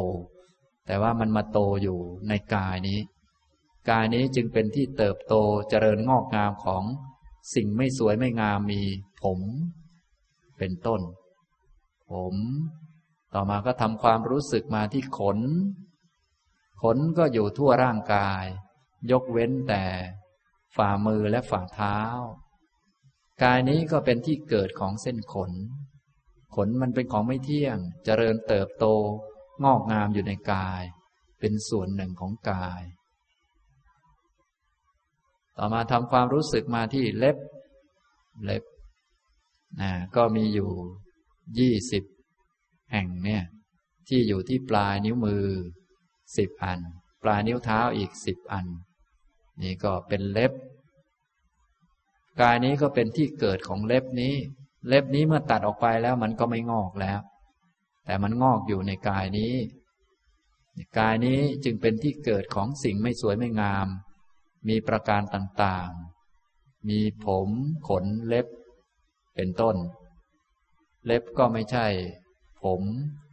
ไม่ใช่ขน เล็บกับหนังอยู่ด้วยกันก็ไม่รู้จักกัน มาแปะแปะกันไว้ มันเป็นรูป เป็นของไม่มีความคิด ไม่มีเจตนา ไม่รู้จักว่ามันสวย มันไม่สวย มันโตขึ้น มันก็ไม่รู้จักว่ามันโตขึ้นนะต่อมาก็พิจารณามาที่ฟันที่อยู่ในปากของเรานี้ฟัน ก็เติบโตงอกงามจน สักหน่อยก็พังอยู่ในร่างนี้แหละ เป็นที่อยู่ที่อาศัยเจริญเติบโตของ ฟันสังสามสิบสองซี่ที่อยู่ในปากเรา มีทั้งข้างบนมีทั้งข้างล่าง อยู่ในเหงือกนี่แหละเนื้อกับฟันมันก็ไม่รู้จักกัน ฟันกับผม ขนเล็บก็ไม่รู้จักกัน มันเป็นรูป มันเป็นสิ่งที่ไม่มีเจตนา ไม่มีความคิด ไม่มีความนึก ต่อมาก็หนัง พิจารณามาที่หนังที่ห่อหุ้มทั้งร่างกายนี้อยู่ห่อหุ้มร่างกาย กายของเรานี้มีโครงเป็นกระดูก มีเนื้ออัดอัดไว้ แล้วก็มีหนังหุ้มอยู่นี่หนัง กับผมขนเล็บฟัน มันก็ไม่รู้จักกัน มันมารวมรวมกัน อันนี้เรียกว่ากาย กายนี้เป็นส่วนประกอบของ รูปหลาย ๆ รูปมารวมกัน ผมขนเล็บฟันหนัง ส่วนเหล่านี้เรียกว่าธาตุดิน เป็นฝ่ายดินนะอันนี้ ฉะนั้นจะทำย่อ ๆ อย่างนี้ก็ได้ พิจารณา ผมขนเล็บฟันหนัง หนังฟันเล็บขนผมขึ้นลงขึ้นลงไปก็ได้นะแทนที่จะปล่อยจิตใจให้เลื่อนลอยก็หัดพิจารณาดู นะมีสติก็นึกดูย้อนดู ตัวเองของเราเนี่ย ร่างเนี่ย กายเนี่ยเป็นที่เจริญเติบโตของผมขนเล็บเป็นต้นให้เห็น อันนี้เป็นส่วนของรูป ตัวที่ดูที่พิจารณาอยู่ก็เป็นนาม เป็นรูปเป็นนาม ก็มีเท่านี้แหละนะก็หัดแยกแยะดูนะครับทุกสินส่วนก็ล้วนเป็นของไม่เที่ยงไม่แน่ไม่นอน ก็ค่อย ๆ ฝึกไปอย่างนี้นะเบื้องต้นถ้า ยังพิจารณาลึกซึ้งไม่ได้ อย่างน้อยก็พิจารณากลับไปกลับมาให้จิตอยู่กับกายก่อน ให้มีความมั่นคง จะได้ไม่ออกไปเที่ยว รู้เรื่องคนโน้นคนนี้จนเกิดกิเลสมาอยู่กับตัวเองให้ปลอดโปร่งสบาย มีความตั้งมั่นเป็นสมาธิ แล้วก็พิจารณารูปนามอื่นๆต่อไปนะครับ เอาละพอสมควรแก่เวลาแล้วนะครับ อนุโมทนาทุกท่านนะครับ